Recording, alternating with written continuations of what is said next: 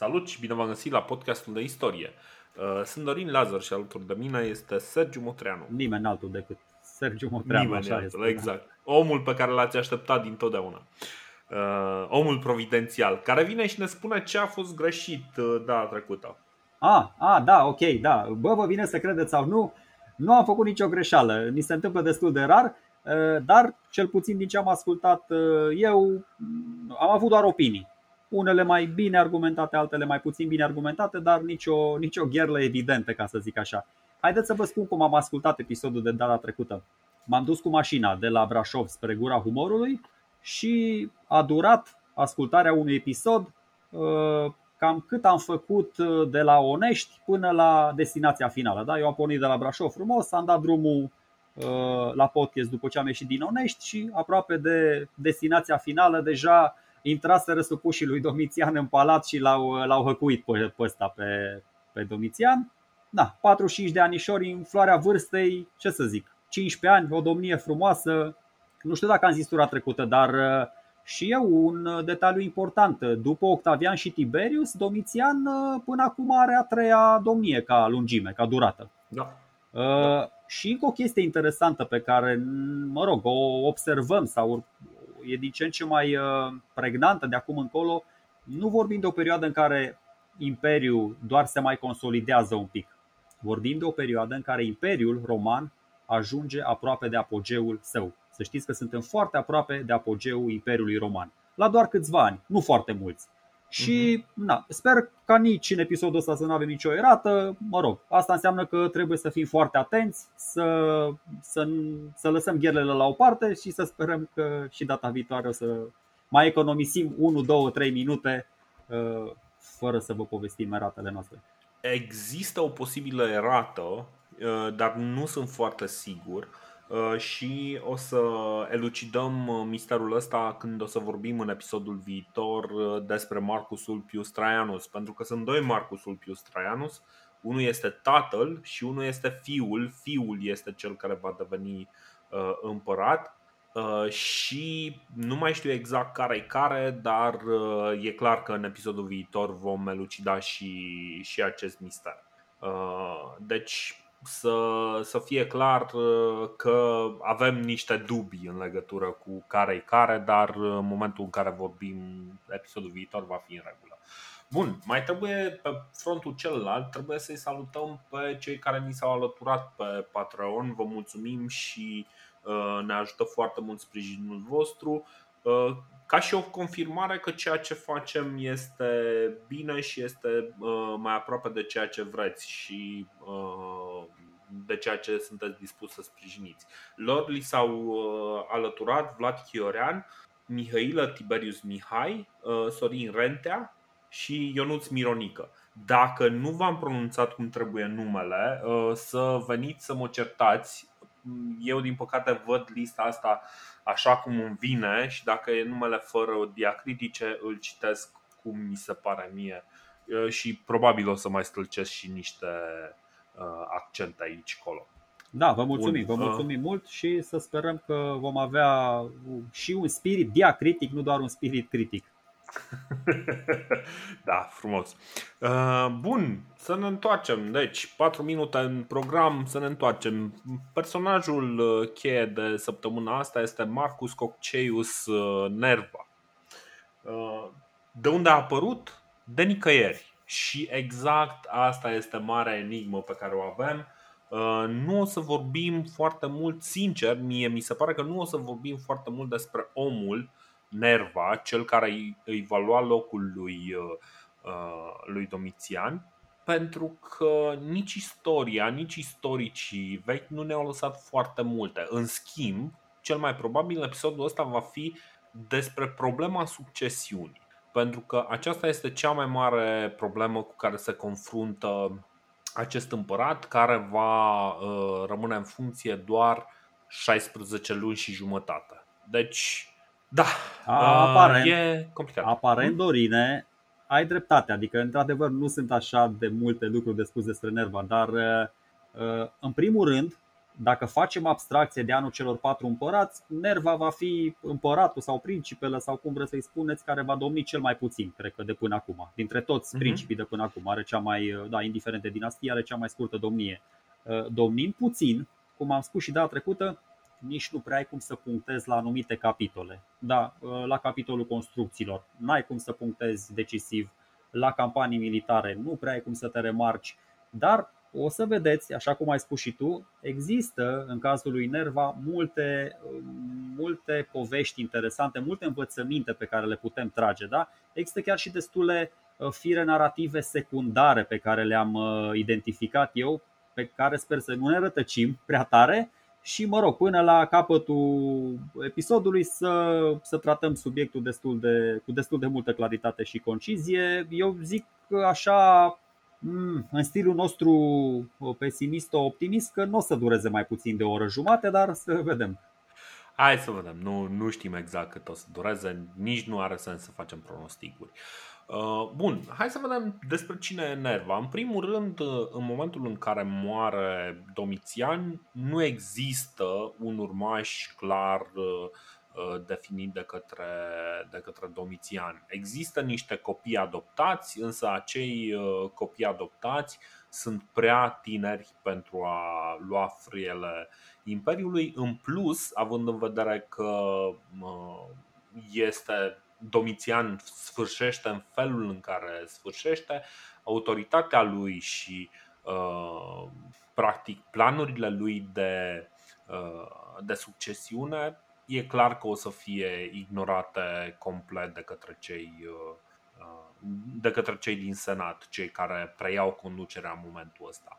Este un moment în care eu iarăși uh, îmi pun întrebarea de ce Senatul a vrut din nou un împărat. E evident o întrebare retorică, este pur retorică, pentru că deja Senatul practic uh, căutând primul lucru și găsindu-l a doua zi pe uh, Marcus Cocceius Nerva, Uh, căutând primul lucru un om care să le uh, spună ce anume să facă și cum anume să facă, un singur om care să-i conducă, practic uh, confirmă faptul că nu mai există loc de întoarcere pentru Republica Romană dacă a existat vreodată.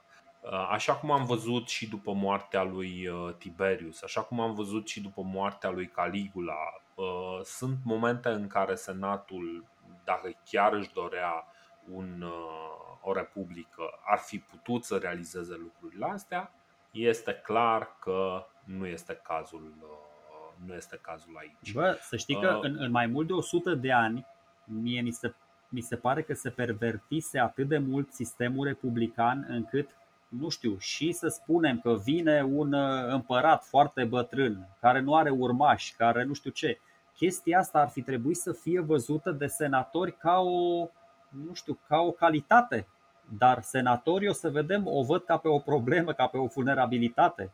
Adică mie mm-hmm. mi se pare situația uh, în care sunt senatori acum ideală, super, uh, super convenabilă din punctul de vedere al Senatului. Să spunem că moare împăratul ăsta bătrân, rămân doar consulii aleși, consuli aleși dintre noi, senatorii, consuli care sunt comandanți supremi uh, și ai armatei, deci teoretic mm-hmm. ai rezolvat cu legiunile din provincii doar că, evident, cum ai spus tu de multe ori, nu e chiar atât de simplu. Da, mai era și garda pretoriană prin zonă, da, să nu uităm de marea invenție a lui Octavian Augustus, a cel mai mare împărat roman. Sunt un pic ironic acum, dar în cazul în care senatorii, și acum e o chestie mi se pare senzațională cât de, cât de operativi au fost senatorii în cazul lui Nerva, că pretorienii nici n-au avut timp să se dezmeticească, că s-au și trezit cu un împărat asupra căruia nu prea au avut controlul. Era clar că nu era omul lor, ci era omul senatului. Uh-huh, uh-huh.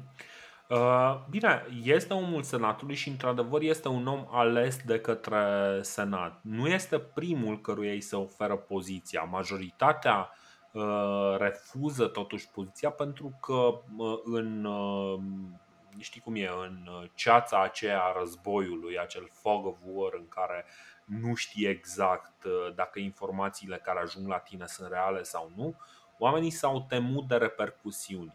Și uh, nu sunt foarte sigur că a reușit complotul contra lui Domitian.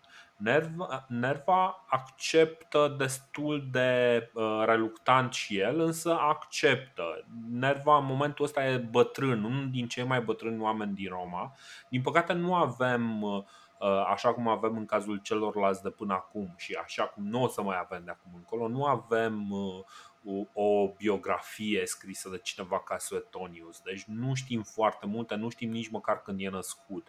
Știm doar că are undeva peste 60 de ani, într-o perioadă în care majoritatea mureau uh, înainte de a avea 50 de ani. Deci este un om foarte bătrân după standardele lor. Deci după standardele noastre ar fi cineva la 90 de ani. Este foarte bătrân, Dorine, dar nu este cel mai bătrân împărat ales. Cel mai bătrân împărat ales okay. rămâne tot Galba, care în anul 69 avea peste 70 de ani când a devenit împărat. Nerva, okay. Nerva având, eu, eu îi dau crezarea lui Cassius Dio și sunt și mulți istorici moderni și contemporani care merg pe varianta lui Cassius Dio, că s-ar fi născut în, anii, în anul 30 și are cumva logică că se leagă și cu conspirația lui Piso după aia, adică dau cumva numerele și cu anul în care mhm. ajunge pretor și la tot felul de, de date. Uh, bă, are 66 de anișori Într-adevăr, este al doilea cel mai bătrân, dar da, nu e chiar cel mai, nu e chiar uh, princeps uh, senatus. Da. Uh, este un portret de supraviețuitor și o să desenăm acum un portret de supraviețuitor cum n-am mai făcut de la Claudius. Este un tip care e dintr-o familie cu oarece tradiție, dar nu are o tradiție extraordinară. Nu este, nu este dintr-o familie nu are un pedigree de ăsta, uh, o groază de oameni care au câștigat 11.000 de războaie în numele uh, lui de familie. Practic nu prea am mai auzit nici de Cocceius, nici de Nerva până acum uh, într-o funcție de, de consul. O fi fost, parcă a fost ceva, tatăl lui a fost consul la un moment dat. Mm. Ideea este că. Da, a fost și străbunicul lui consul pe vremea lui Octavian mhm. Augustus, în anul 36, când Octavian încă se mai împăca, erau pretenari el cu Marcus Antonius, bunicul său a fost consul în anul 22 și aici chiar mă gândeam, deci pe vremea lui Tiberius, uh, da, deci acolo s-a dus pe insula Capri cu, cu Tiberius. Nu știu dacă nu cumva am zis atunci vreo prostioară și uh, l-am pus în altă relație de rudenie pe acel nerva cu acest nerva din anul 96. Dar dacă am spus că a fost bunicul său, înseamnă că nu am greșit, înseamnă că a fost ok. Și după aia vine taicăsul care e și ăsta uh, consul pe vremea lui Caligula, dar să știi că eu n-am găsit nicăieri informația asta, în afară de pagina de pe Wikipedia, dar v-am mai spus, uh, Wikipedia nu e uh, cea mai solidă sursă de informație și vă dau un exemplu. Articolul despre Nerva începe așa spunând că localitatea unde s-a născut el, Narni, adică între localitatea unde s-a născut el, Narni și Roma, sunt 50 de kilometri, ceea ce este evident fals. Adică dacă ai curiozitatea să te uiți și pe niște Google Maps, o să vezi că sunt de fapt 50 de mile, sunt vreo 80 de kilometri. Na, poți să... uh-huh. Deci de aia zic, Wikipedia e așa, jumi-juma. Uh, ea, ea... Da, e de, de citit o poveste de acolo, dar nu mai mult. Uh, pentru informațiile reale, căutat uh, niște, niște istorici pe bună. Să știi că eu, la ce mă duce cu gândul? Mă duce cu gândul la. Uh, sunt tentat să fac o comparație uh, între burghezie și nobilime, dar mai așa, mai în secolul XIX. Deci, familia asta a cocceilor de care zici tu, e, așa e, o familie provincială, clar nu are același pedigree ca marile familii nobiliare de la mhm. Roma, dar și flavienii și coccei ăștia își fac treptat, treptat loc în cercurile de putere din capitală. Cu bunici, da. cu străbunici, cu nu știu ce, cu la la la. Uh, și dacă stăm și ne gândim la asocierea asta, poți să vezi uh, flavienii și coccenii ca fiind burghezi, că ăștia, mm-hmm. ăștia dețineau capitalul cumva, adică mai ții minte că erau chiar colectori de taxe uh, da. înaintașii lui, așa? și reușesc până la urmă să ajungă vârful piramidei în detrimentul uh, patricienilor clasici romani, adică Iulio Claudieni. Eu așa îi văd pe Iulio Claudieni, nobilimea clasică, uh-huh. care, mă rog, care uh, ei simțeau că au dreptul să conducă doar bazându-se pe sângele lor albastru, adică pe, pe descendența lor nobiliară și pe renumele familiei, uh, care ducea automat cumva și la titulaturi și la magistraturi, dar uh, dându-se bine pe lângă familia asta de, de elită de la Roma și flavienii și cocceenii reușesc să, să parvină, hai ca să, să mă exprim nu foarte elegant, și mai țineți minte ce a făcut Dinu Păturică lui Andronache Tuzduc în Ciocoi vechi și noi? Nu vorbesc foarte serios. Dacă nu mai țineți minte, ă, puneți mâna și citiți romanul lui Nicolae Filimon, că e foarte fain acolo.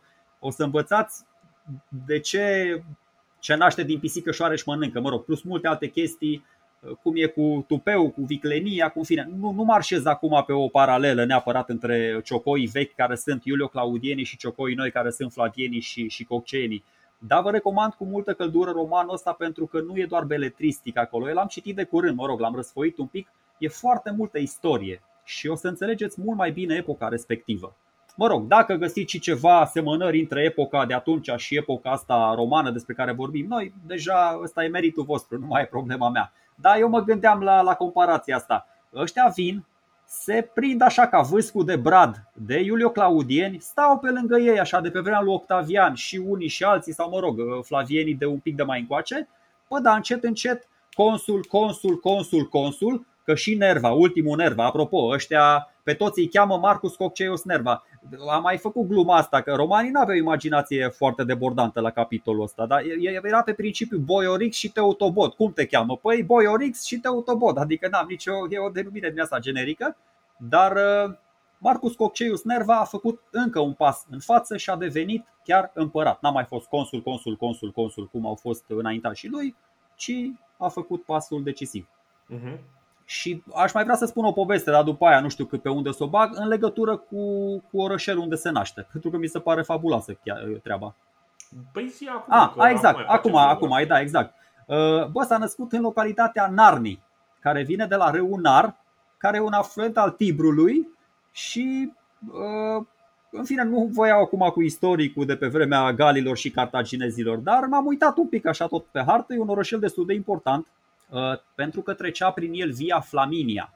Și Via Flaminia okay. face legătură dintre Roma și Marea Adriatică, da? prin munții Apenini.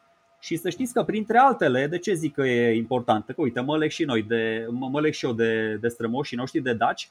Printre altele este și ruta terestră uh, spre provinciile romane din nordul peninsulei balcanice. Adică dacă vrei să ajungi în Dalmatia, în Tracia, în Moesia, mai târziu în Dacia, te duci pe aici pe via, uh, pe via Flaminia. Mm-hmm. Și mă rog, uh, cred că a fost cumva și una adăpost destul de, uh, v-am spus, m-am uitat la 80 de kilometri. Când ești la 80 de kilometri de capitală, ești la intrarea în munte, chestia asta cumva înseamnă că poți, poate fi orașul respectiv un, un avampost militar destul de important, pentru că ești la, la o zi distanță călare, ca să zic așa. Da, mă rog, deja sunt, uh, sunt detalii neimportante. Și dacă vi se pare, dacă vi se pare că există o legătură fonetică între localitatea asta, Narni, unde s-a născut Nerva, și ținutul imaginar Narnia, cel descris de uh, C.S. Lewis în cărțile sale, da, care, mă rog, au devenit și, ecran- și ecranizate după aia, să știți că nu vă înșelați, Adică chiar există o asemenea legătură și Narnia este chiar orășelul roman în care s-a născut personajul nostru principal din episodul de astăzi, da? despre care oh, am, da, despre care noi am pregătit și o cronică din Narnia sau din Narni sau din Roma sau de unde vreți. Deci asta este povestea super interesantă pe care voiam să vă spun. Am înțeles. Băi, foarte, foarte bine. Nu știam de uh, chestia asta cu Narni și Narnia. Chiar nu știam. Nici eu, nici eu nu știam, dar n-am dus pe firul apei și am ajuns până la urmă la poveste. Așa, așa, așa. Foarte fain. Uh, Nerva asta este un uh, supraviețuitor. Cum ziceam, tatăl lui este destul de apropiat de uh, familia imperială de Tiberius și cumva reușește să se mențină destul de aproape de familia imperială, fără a fi suficient de aproape cât să îi se topească aripile.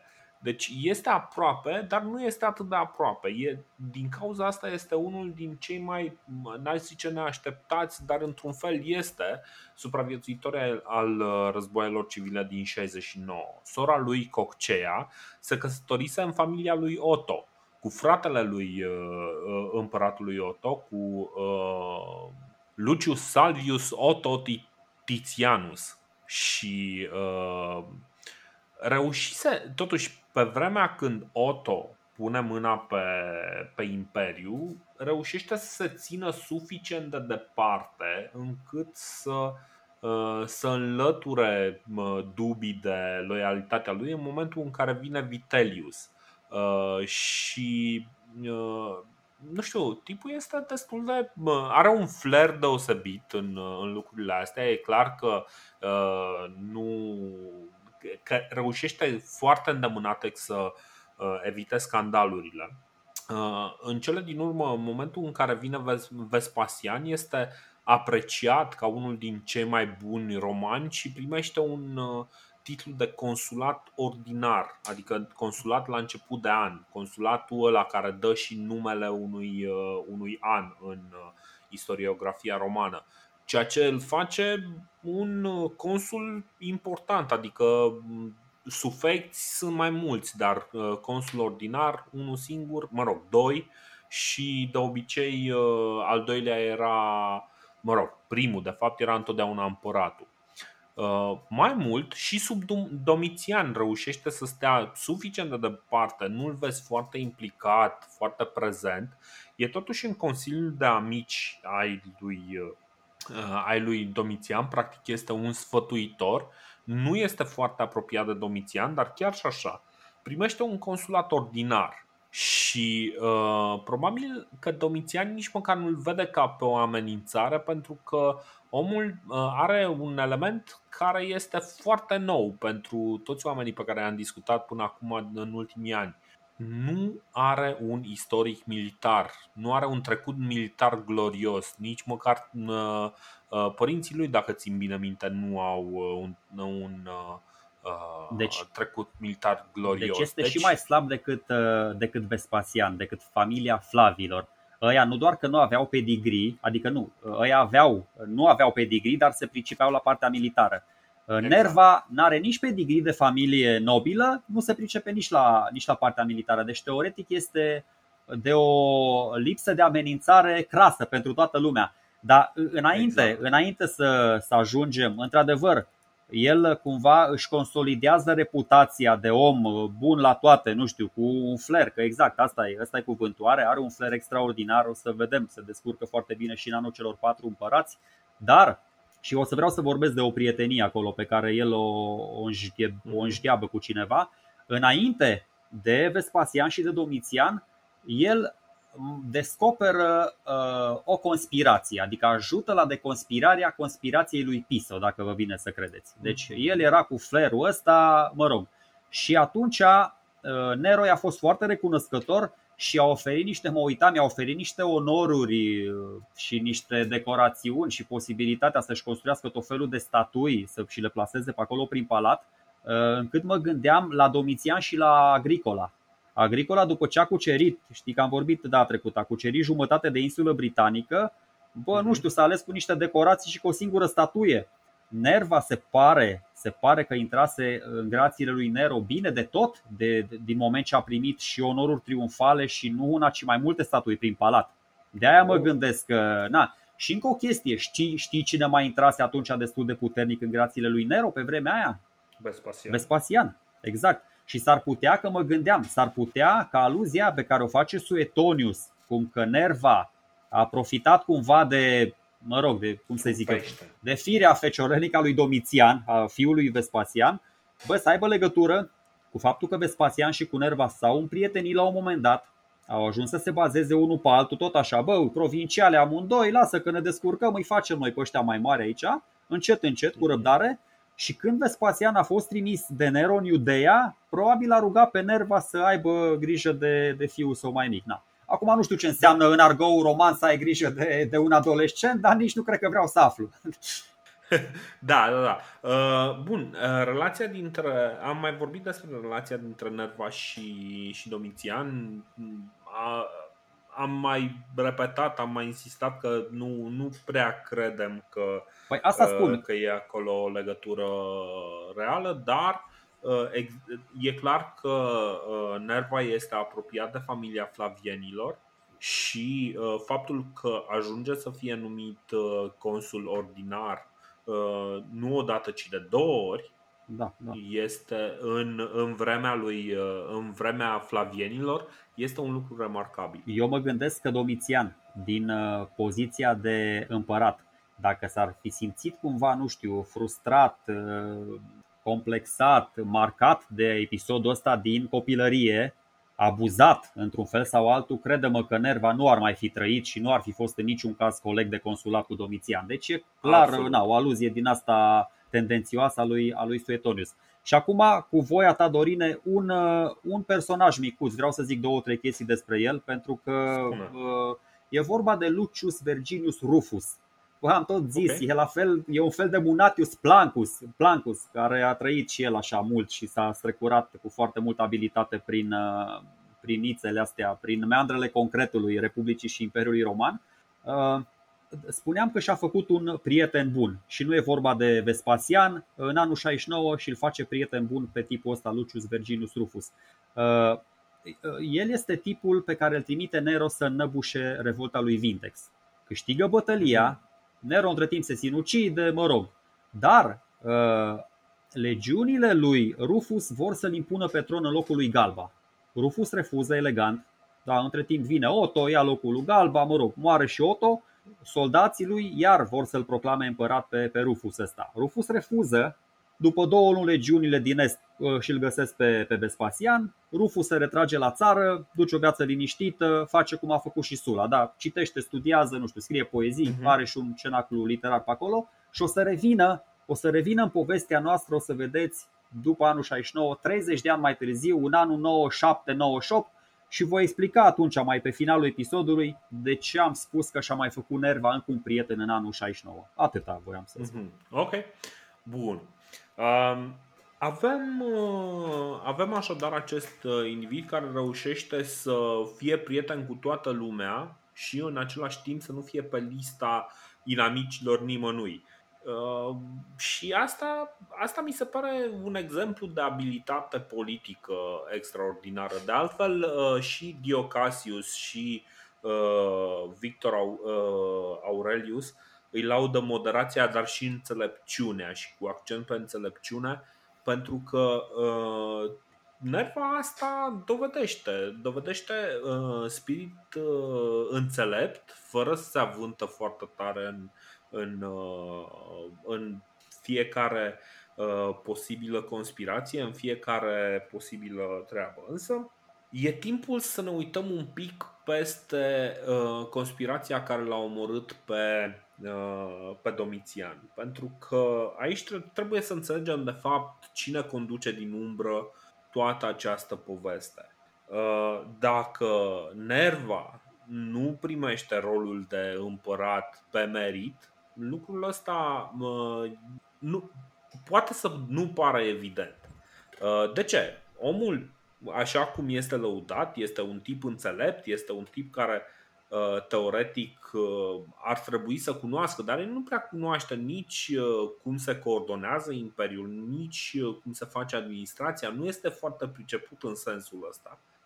Nu are experiență nici ca magistrat, nici, nici ca militar. Sunt o groază de minusuri în, în CV-ul lui care nu prea îl recomandă pentru poziția respectivă. Deci, practic, oamenii vin la el pentru că e bătrân și înțelept, mai mult, uh, uh, mai mult ca sigur și probabil pentru că nu are un moștenitor și evident uh, au de gând să manipuleze această situație pentru că e clar că Nerva nu mai are mult de trăit. Să uită la el, bă, tu ești cel mai bătrân de pe aici. E clar că tu pleci primul, știi? Cam e, e foarte dezinteresată treaba. Așa că pentru ei este o alegere uh, foarte Uh, foarte lipsită de pericol. Să, să știi că Însă... și eu am întrebat, și eu am întrebat Dorin, scuze, uh, abordarea asta pe care o spui tu mi se pare cea mai mm, cea mai lipsită de profunzime. Asta ok, era bătrân, nu avea urmași, neavând urmași, mă rog, următorul împărat uh, va fi desemnat teoretic tot de senat, deci încă un motiv în plus pentru care senatorii s-au gândit la el. Chestia aia cu experiența și cu nu știu, ideea asta că teoretic era în stare să conducă un imperiu, mie nu mi se pare, mie mi se pare că avea un, un CV destul de solid. Îi lipsea doar partea militară, atâta tot.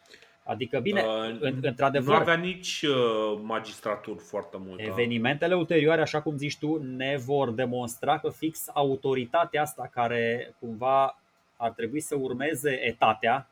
Deci, tu când uh, iei un om de 66 de ani, îți imaginezi că are acea prestanță, acea autoritas, da? Și are și mhm. experiență politică, că vorba aia a stat uh, pe sub 3, 4, 5 împărați până atunci, dar Uh, așa cum ai zis tu și o să ne confirme evenimentele ulterioare, uh, bă, vârsta nu-ți garantează neapărat respectul necondiționat din partea celorlalți. Adică nimeni nu-ți impune că dacă ai 66 de ani o să te impui pe toate, pe toate planurile.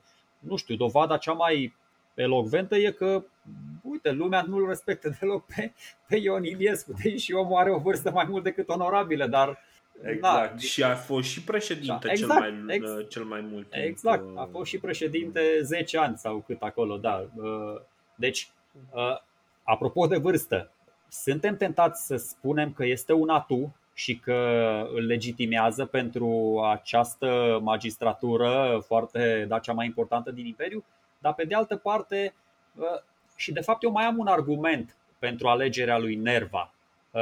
Senatorii așa văd eu lucrurile. S-au gândit, bă, ăsta face parte din, din cercul flavienilor și teoretic nu ar fi motive ca susținătorii fostei dinastii, mă gândesc la generali. Generalii legiunilor din provincii n-ar fi niciun motiv să se răscoale și să pornească chiar un război civil cum am avut în 69. Pentru că, ține minte, da, Nerva a experimentat pe pielea lui anul celor patru împărați. Și cred că nedorind să mai treacă printr-un episod de genul ăla, bă, a acceptat un doi denumirea Senatului. Pentru că imediat, fix în aceeași zi în care liberții îl uh, hăcuiesc, îl omoară pe Domitian, fix în aceeași zi Senatul declară pe Nerva, pe Nerva împărat. Uh, eu mm, nu știu ce să zic, dacă n-ar fi acceptat Nerva chestia, că tu ai spus la început cu reluctanță, fără reluctanță, bă, dacă n-ar fi acceptat-o el, sigur s-ar fi găsit vreun general dornic de glorie sau vreun pretorian sau nu știu ce care de-abia aștepta, ba să pornească cu legiunile spre Roma sau să mai găsească vreun Claudius prin palat și să-l numească pe la uh, urmaș. Deci uh-huh. chestia asta a fost o chestie uh, isteață din partea lui Nerva. Singura chestie care poate dă puțin cu virgul aici e de ce Nerva uh, a fost de acord cu toate deciziile Senatului în ceea ce îl privește pe Domitian de la început. Adică și damnați o memorie uh, și d- dacă el era așa de bun prieten cu Flavienii și cred că era, cel puțin până la un moment dat, uh, n-aș, n-ar fi fost de acord, nu știu, să șteargă tot, să dărâme statui, să rupă inscripții, să... Na. Și tot așa m-am gândit, apropo de flerul de care spui tu, cred că în ultimii ani de domnie a lui Domitian, ăsta a fost atât de dezinteresat de, de relația sa cu Senatul, încât a pierdut complet nu știu, și susținerea puținor partizani pe care avea. Și printre puțini ăștia partizani, uh-huh. cred că era și Nerva, care a avut flair și s-a reorientat cumva, cumva din mers.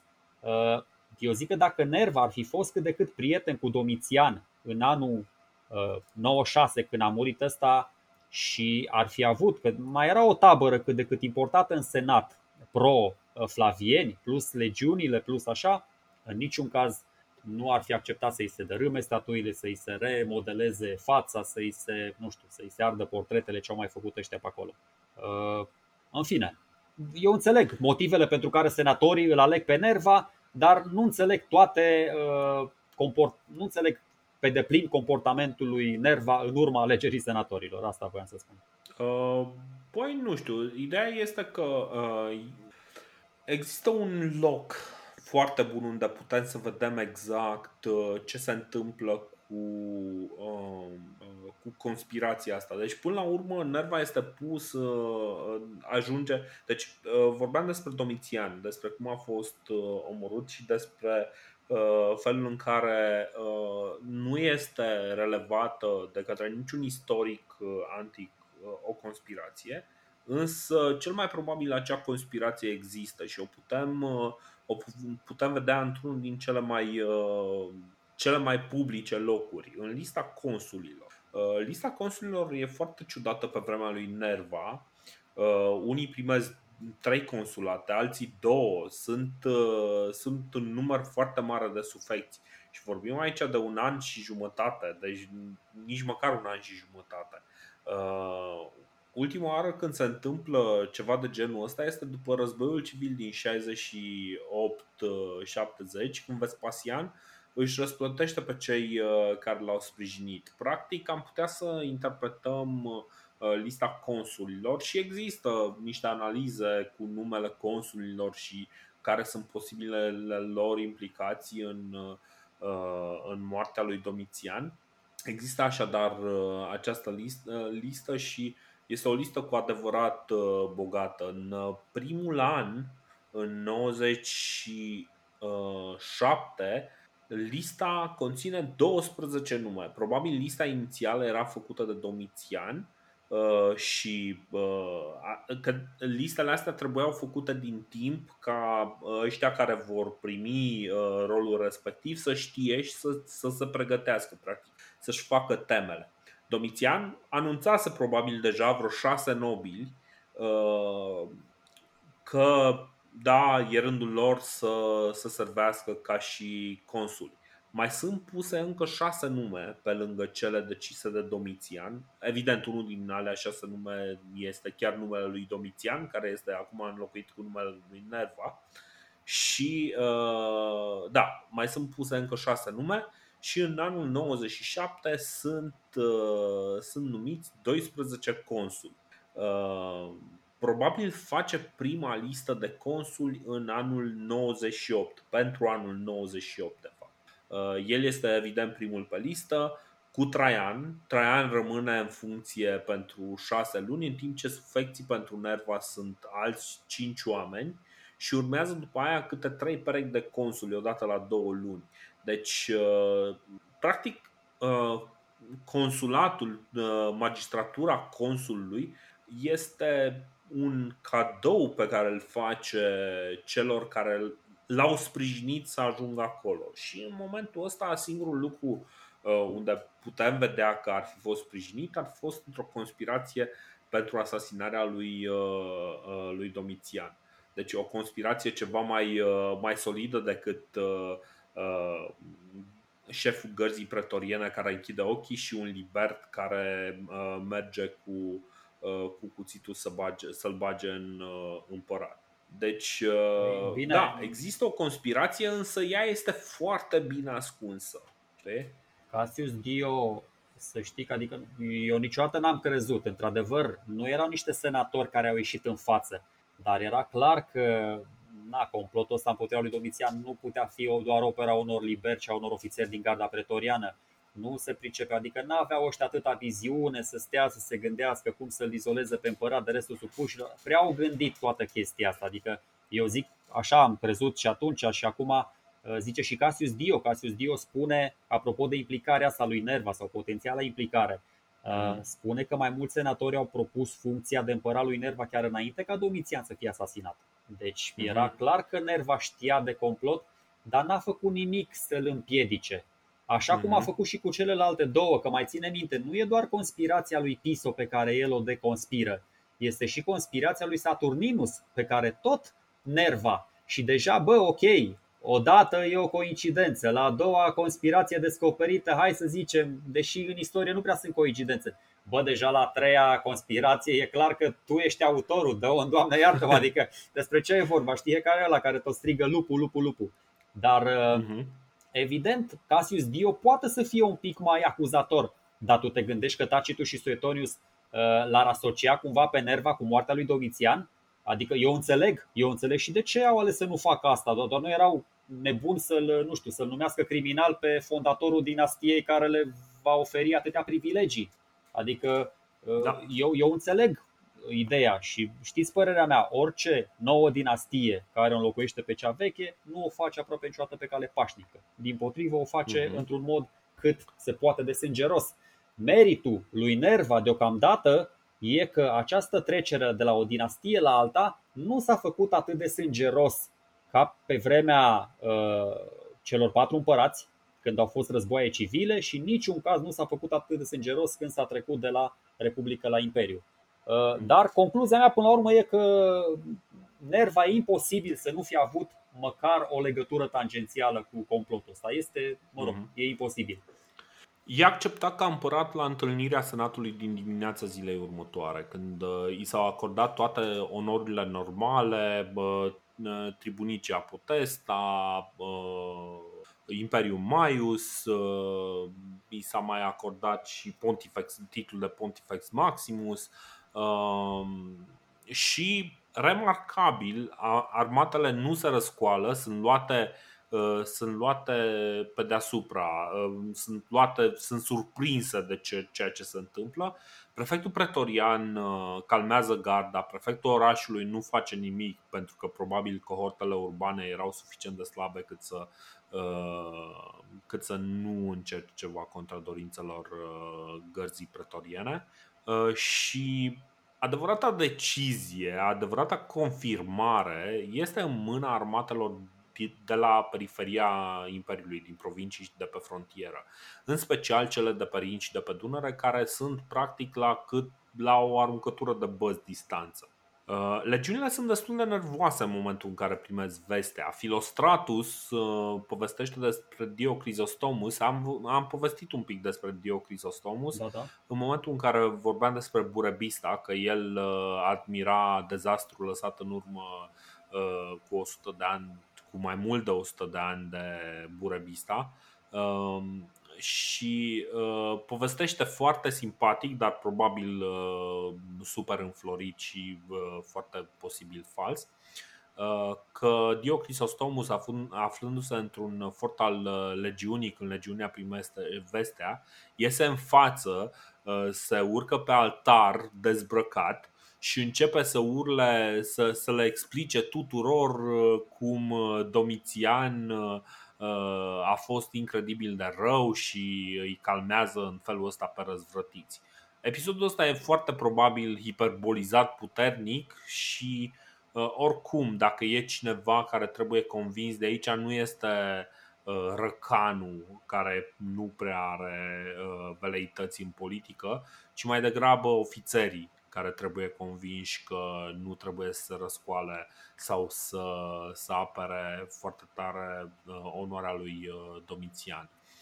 Uh, un factor important iarăși în calmul legiunilor e faptul că grosul uh, legiunilor, cele din uh, Panonia, care strâng în momentul ăsta cele mai multe legiuni, sunt uh, angrenate într-un război dincolo de Dunăre. Uh, legiunile din Panonia se bat cu alianță și o să revenim asupra acestui detaliu. Uh, se bat uh, cu o alianță a suebilor cu sarmații. Suebii sunt pe undeva între Germania și Iazici, Iazicii cumva deci, uitându-ne pe Rin, Dunăre, în, înspre Marea Neagră, îi vedem în ordine pe suebi, îi vedem pe Iazici, îi vedem pe Daci și la, deasupra Mării Negre pe Sarmați. Ei, Sarmații și Suebii fac o alianță contra uh, și probabil și Iazigii, nu mai știu sigur, fac o alianță contra romanilor, uh, o alianță din care nouă ne rezultă că dacii în momentul ăsta sunt uh, aliați de fapt și de drept cu, cu romanii. E un aspect asupra căruia o să revenim, o să vrem să punem mai în context. Ceea ce vreau să, să insistăm în momentul ăsta, pe ce vreau să insistăm în momentul ăsta este, uh, iarăși, eu acum o să introduc și eu un uh, personaj secundar pe un anume Pompeius Longinus, care este la conducerea legiunilor panonice, care lumea vine la el și îl întreabă, bă, nu cumva tu vrei uh, rolul ăsta? Dar uh, Pompeius Longinus uh, este conștient de un context mai mare decât, decât simpla conducerea Imperiului în momentul respectiv. Își dă seama că la nord de Dunăre e o confederație care se luptă contra Romei și care ar putea să crească în momentul în care dispare Domitian din, uh, din, uh, din, uh, din figură, pentru că Domitian era garantul păcii cu Dacii, de exemplu. dacii erau considerați popor aliat, dar tratatul fusese semnat de Domitian și atunci cât se mai putea asigura de fidelitatea dacilor uh, Roma? Nu foarte mult. Și decizia lui Pompeius Longinus uh, salutară pentru Nerva este de a nu se implica în uh, problema ascensiunii. E probabil cea mai importantă decizie care îl ține pe Nerva în funcție în momentul ăsta. Apropo, odată deciși, da, zi, zi, zi. odată decis, în momentul în care Pompeius Longinus, care concentrează cele mai multe trupe implicate activ în război uh, ia decizia să nu se întoarcă către Roma, să nu preia el conducerea uh, pe cont propriu și legiunile de pe Rin și legiunile din Moezia sunt, uh, îi urmează practic indicația lui Longinus și nu se revoltă. Ziceai ceva de Domitian și de pace și de victorie. Să știi că am observat la Nerva o mică chestie la capitolul propagandă.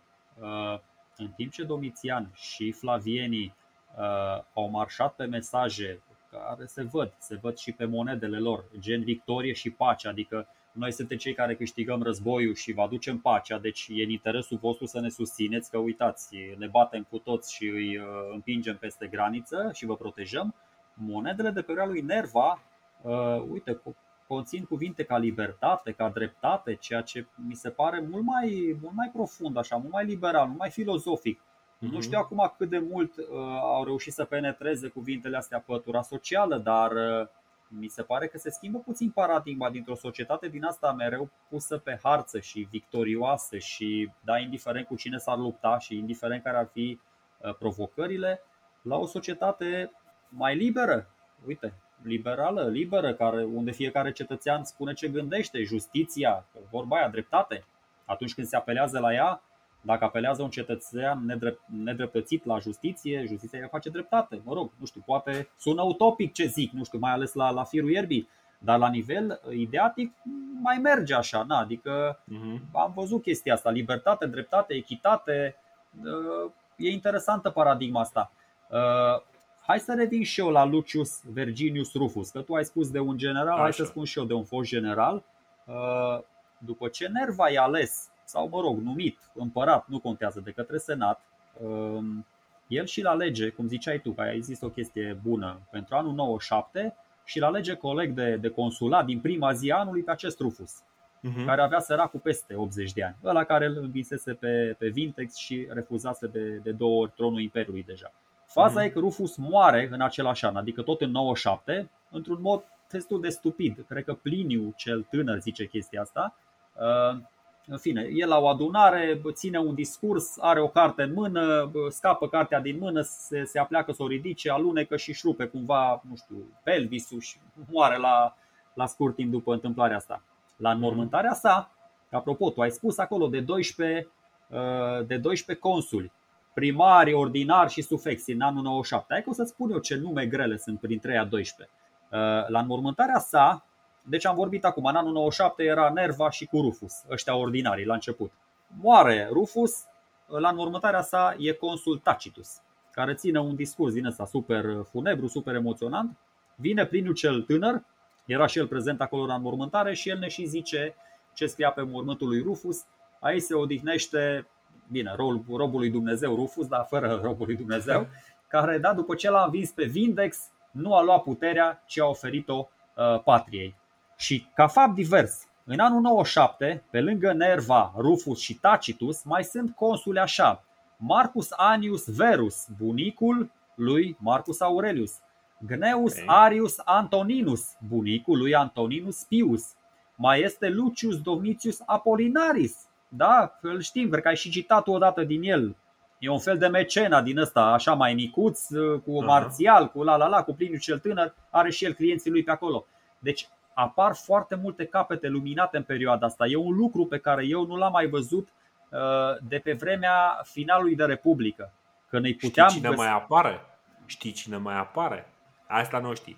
Uh, nu știu, apare Frontinus. Avem apare... o mărturie, nu, avem o mărturie foarte, foarte pe ocolite așa, Plutar începe să, să lucreze în anul 97, începe să lucreze la vieți paralele. Am citat foarte mult din Plutar, am vorbit despre Plutar. Plutar povestește că după ce uh, se bucură de moartea unui împărat și singurul din perioada asta este Domitian, uh, merge și se pune, uh, începe lucrul la vieți paralele ca să vezi ce, ce chestie fantastică se întâmplă în perioada Bă, asta. Exact. Deci n-am mai văzut uh, atâtea capete, atâtea capete luminate de pe vremea lui Cezar, Pompei, Crasus, Cicero, Cato, Milo și toate alea da, de pe final de Republică.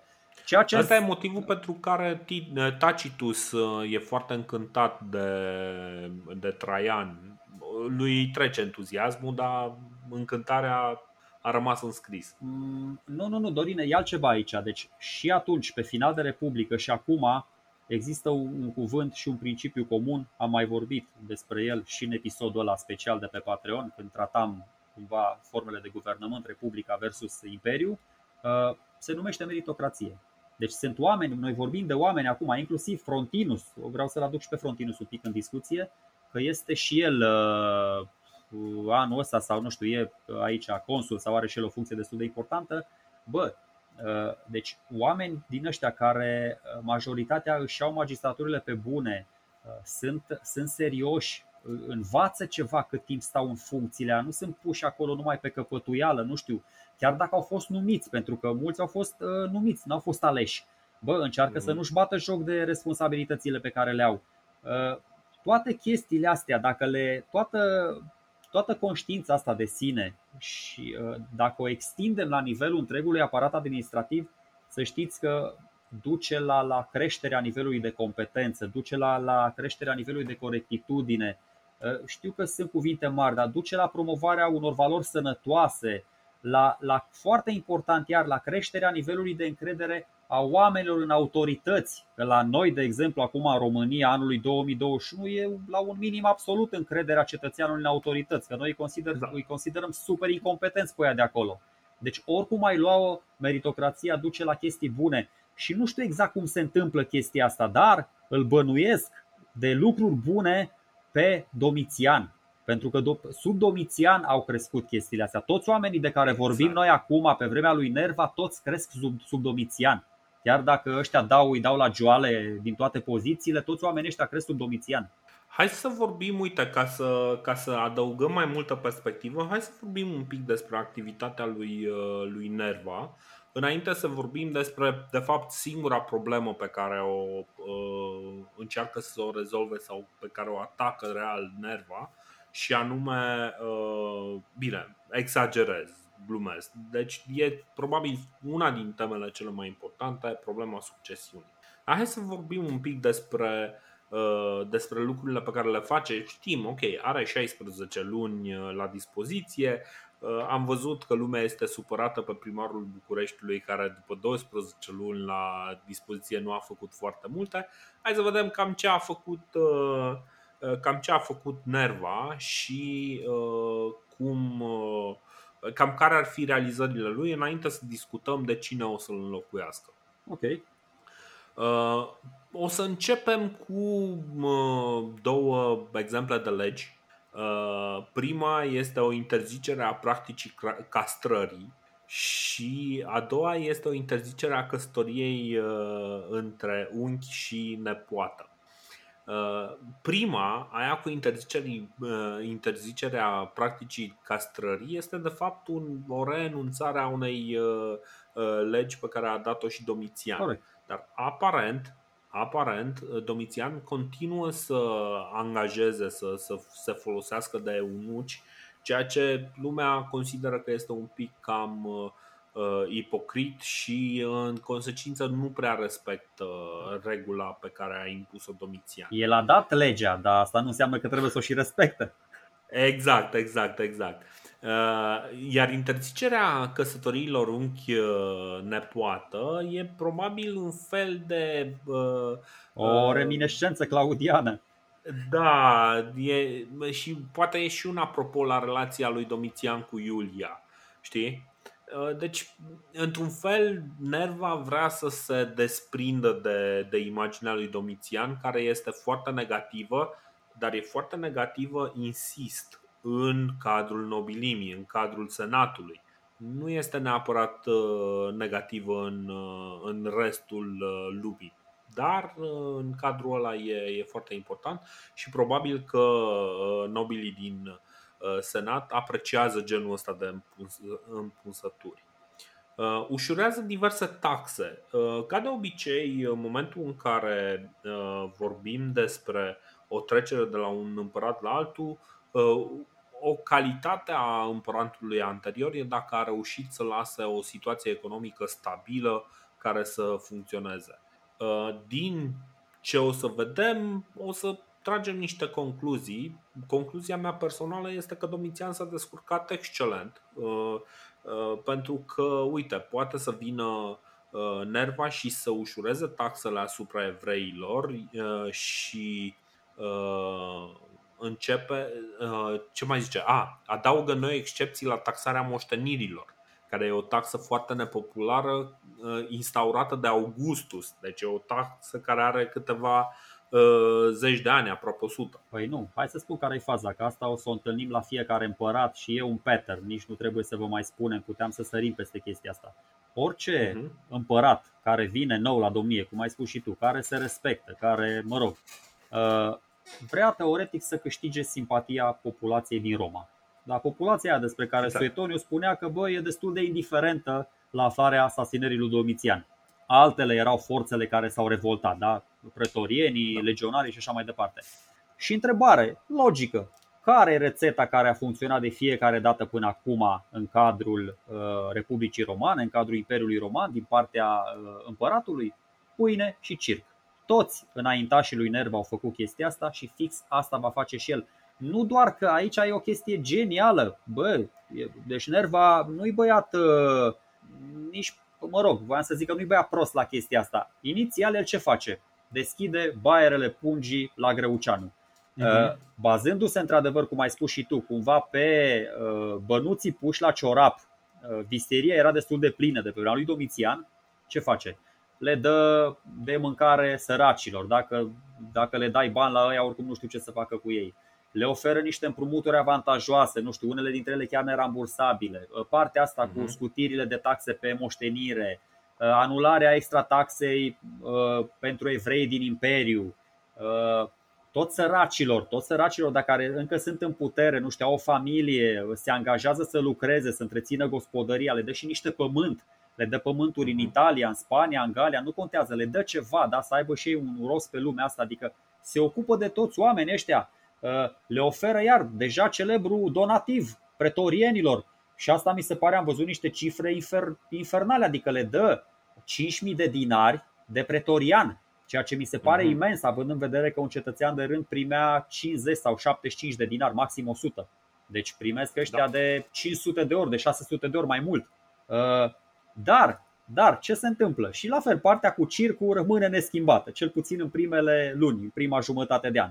Până când își dă seama Tolomacu, care inițial era foarte deștept, că a redus sau a anulat atât de mult impozitele astea, a dat atât de multe pomeni, bă, încât a rămas cu viseria aproape goală. Eu vă spuneam, vă spuneam de acel flux constant și predictibil de bani pe care trebuie să-l ai, pe care trebuie să te bazezi ca administrație, ca administrație romană în cazul de față, ca să poți să asiguri și o politică militară solidă, să poți să faci ceva investiții de infrastructură, nu știu, să mai construiești un alta. Ei bine, bă, dacă mai dai niște pomeni din când în când, nu e nicio problemă, zic eu.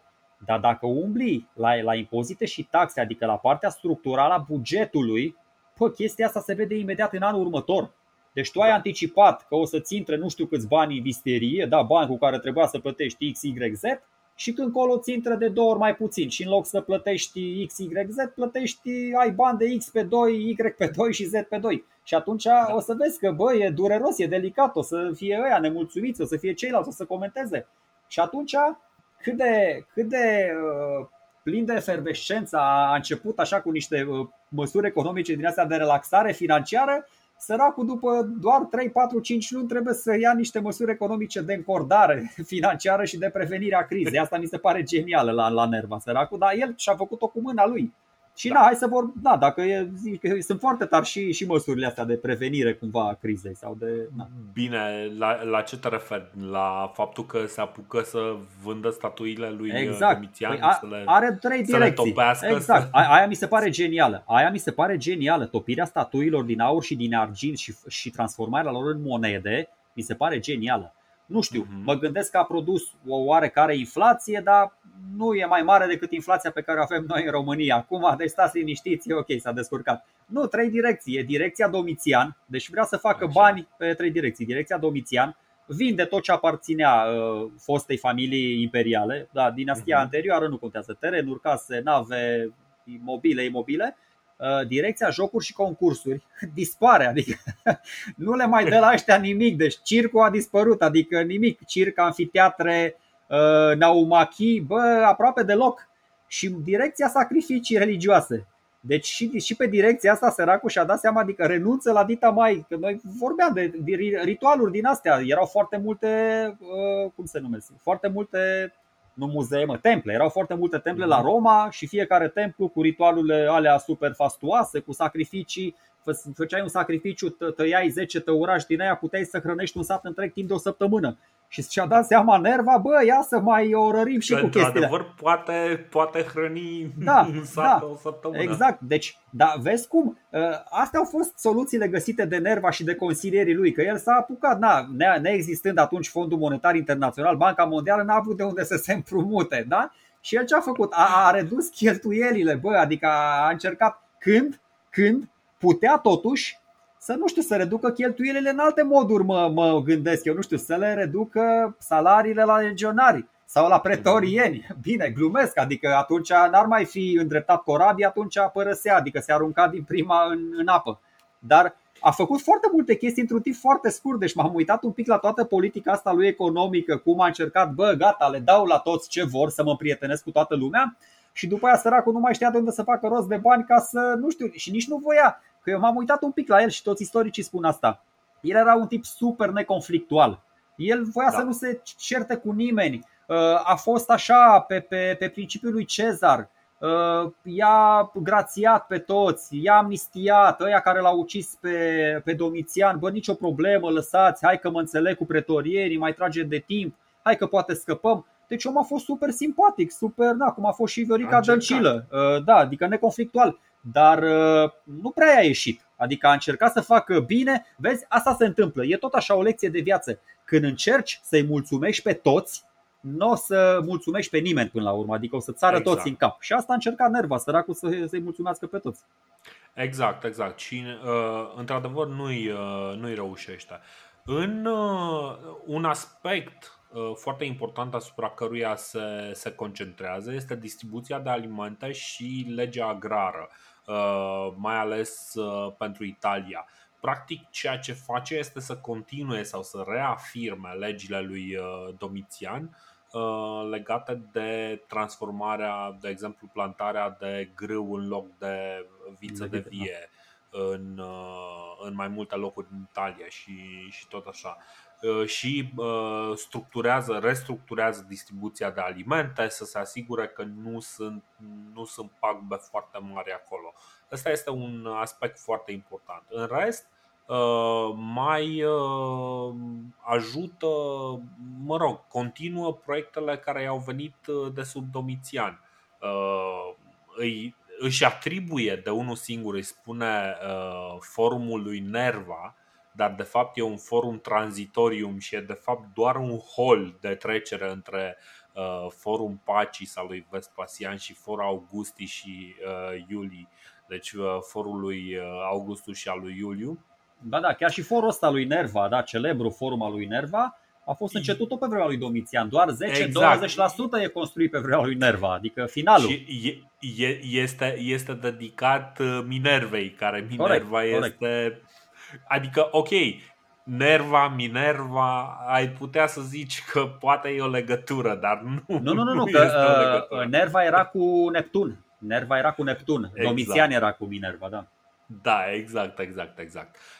Bine, Domitian are o sumedenie de proiecte de reconstrucție, proiecte de reconstrucție care Uh, vor fi uh, preluate de alții. În uh, forul Iulian îl reconstruiește, templul lui Venus Genetrix, Forumul lui Traian a fost început sub Domitian, iar băile lui exact, Traian exact. au fost începute chiar de Titus. Deci uh, sunt niște lucruri care sunt, uh, sunt foarte multe care i-au fost luate lui uh, Domitian ca și, uh, ca și merite uh, și uh, asumată de către Nerva în cazul ăsta sau mai târziu de către, de către Traian. Bine, pe partea de construcții e clar că sunt puține aspecte notabile la Nerva, da? motivul e unul simplu, am mai vorbit despre el și la Domitian, dar în sens invers. Cu cât domnești mai mult, cu atât construiești mai mult, dar ești mai relevant din punctul ăsta de vedere. Nerva domnește cât? Puțin peste un an, că ai zis tu 15-16 da. luni. Om, 16 luni, 16 luni păi e clar că bați în irelevanță la capitolul construcții. Ce, cât se construiești într-un an jumătate, Dorine? Că noi am mai vorbit nu, de chestia nu, asta. Nu, nu mi se pare irelevant ce face totuși Nerva. Ce face Nerva este să continue lucrul la, la diversele chestii. De exemplu, continuă lucrul la diverse uh, drumuri în Italia, Spania, Germania Superior, uh, Panonia, Asia Minor și uh, probabil câteva proiecte terminate de Traian sunt pornite de Nerva sau continuate de către da, Nerva. Mă, eu spun doar că Se... istoria uh, cumva nu o să te na, n-o să rămâi în istorie ca un mare ctitor. Pentru că n-ai avut când să construiești așa clar, de mult. Adică, nu, na, nu, eu, eu nu, spun. Niciun caz, niciun a caz. avut meritele Dar... lui, nu spun, nu contest. Uh, uite, apropo de că ai zis tu și de uh, construcții și de uh, lucrări de infrastructură, o mențiune, vreau să mai fac o mențiune, am mai vorbit despre el, despre Sextus Iulius Frontinus. Și am mai mhm. vorbit, am mai citat, am mai citat pe vremea lui Claudiu dintr-o lucrare pe care el o scrie de apeductul și care în 97 e numit un fel de supervisor pe partea de apeducte. Da? Mm. Bă, dacă aveți ocazia să citiți, uh, să știți că sistemul de aprovizionare cu apa Rome era unul senzațional, era unul extraordinar de bine pus la punct pentru vremea aia, cred că și pentru vremea asta. Și Frontinus da. are o carte, asta cu de apeductul, bă, în care explică tot, cum e cu distribuția, cum e cu mentenanța, bă, cum e cu țevile, de ce țevile sunt de plumb, cum e cu debitul, cu inclinația, să curgă apa, să toate chestiile astea, istețe, cu uh, protecția împotriva furtului, că oamenii îți dai seama, mai furau apă de acolo. Deci toate uh-huh. chestii super istețe, super bine gândite, super implementate. Și din nou, Frontinus ăsta va fi consul și pe vremea lui Nerva și o să fie uh, consul și pe vremea lui Traian. Și iar, iar mă întorc la ideea mea de bază. Sunt doi oameni care o să vedeți, bă, pun mai presus meritocrația uh, decât legăturile de sânge. Asta uh-huh. e o mhm. chestie, asta, asta e un mare lucru. Deci, uh, este. meritocrația face, face diferența până la urmă între mediocritate și excelență. Și chestia da. asta o să o vedem încet, încet. Adică o să vedem, bă, de ce ajunge până la urmă uh, Uh, imperiul apogeu și o să vedem și de ce decade. Că sunt niște cauze Aici. și pentru creștere și pentru descreștere, e foarte simplu, și la Imperiul Roman și la Imperiul Otoman.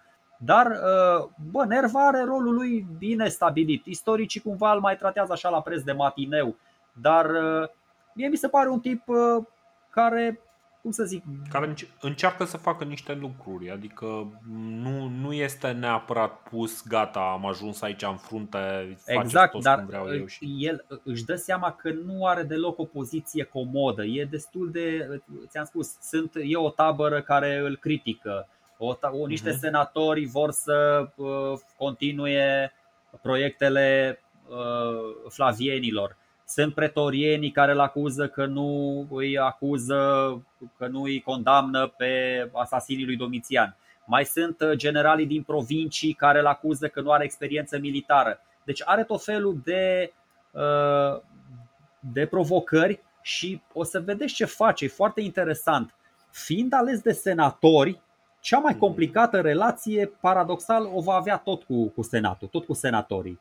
Uh, de, de ce spun asta? El încearcă pe de o parte să se înțeleagă cu facțiunea asta pro-flaviană din Senat, da? El așa era văzut cumva, era un apropiat de-al lor până la un moment dat.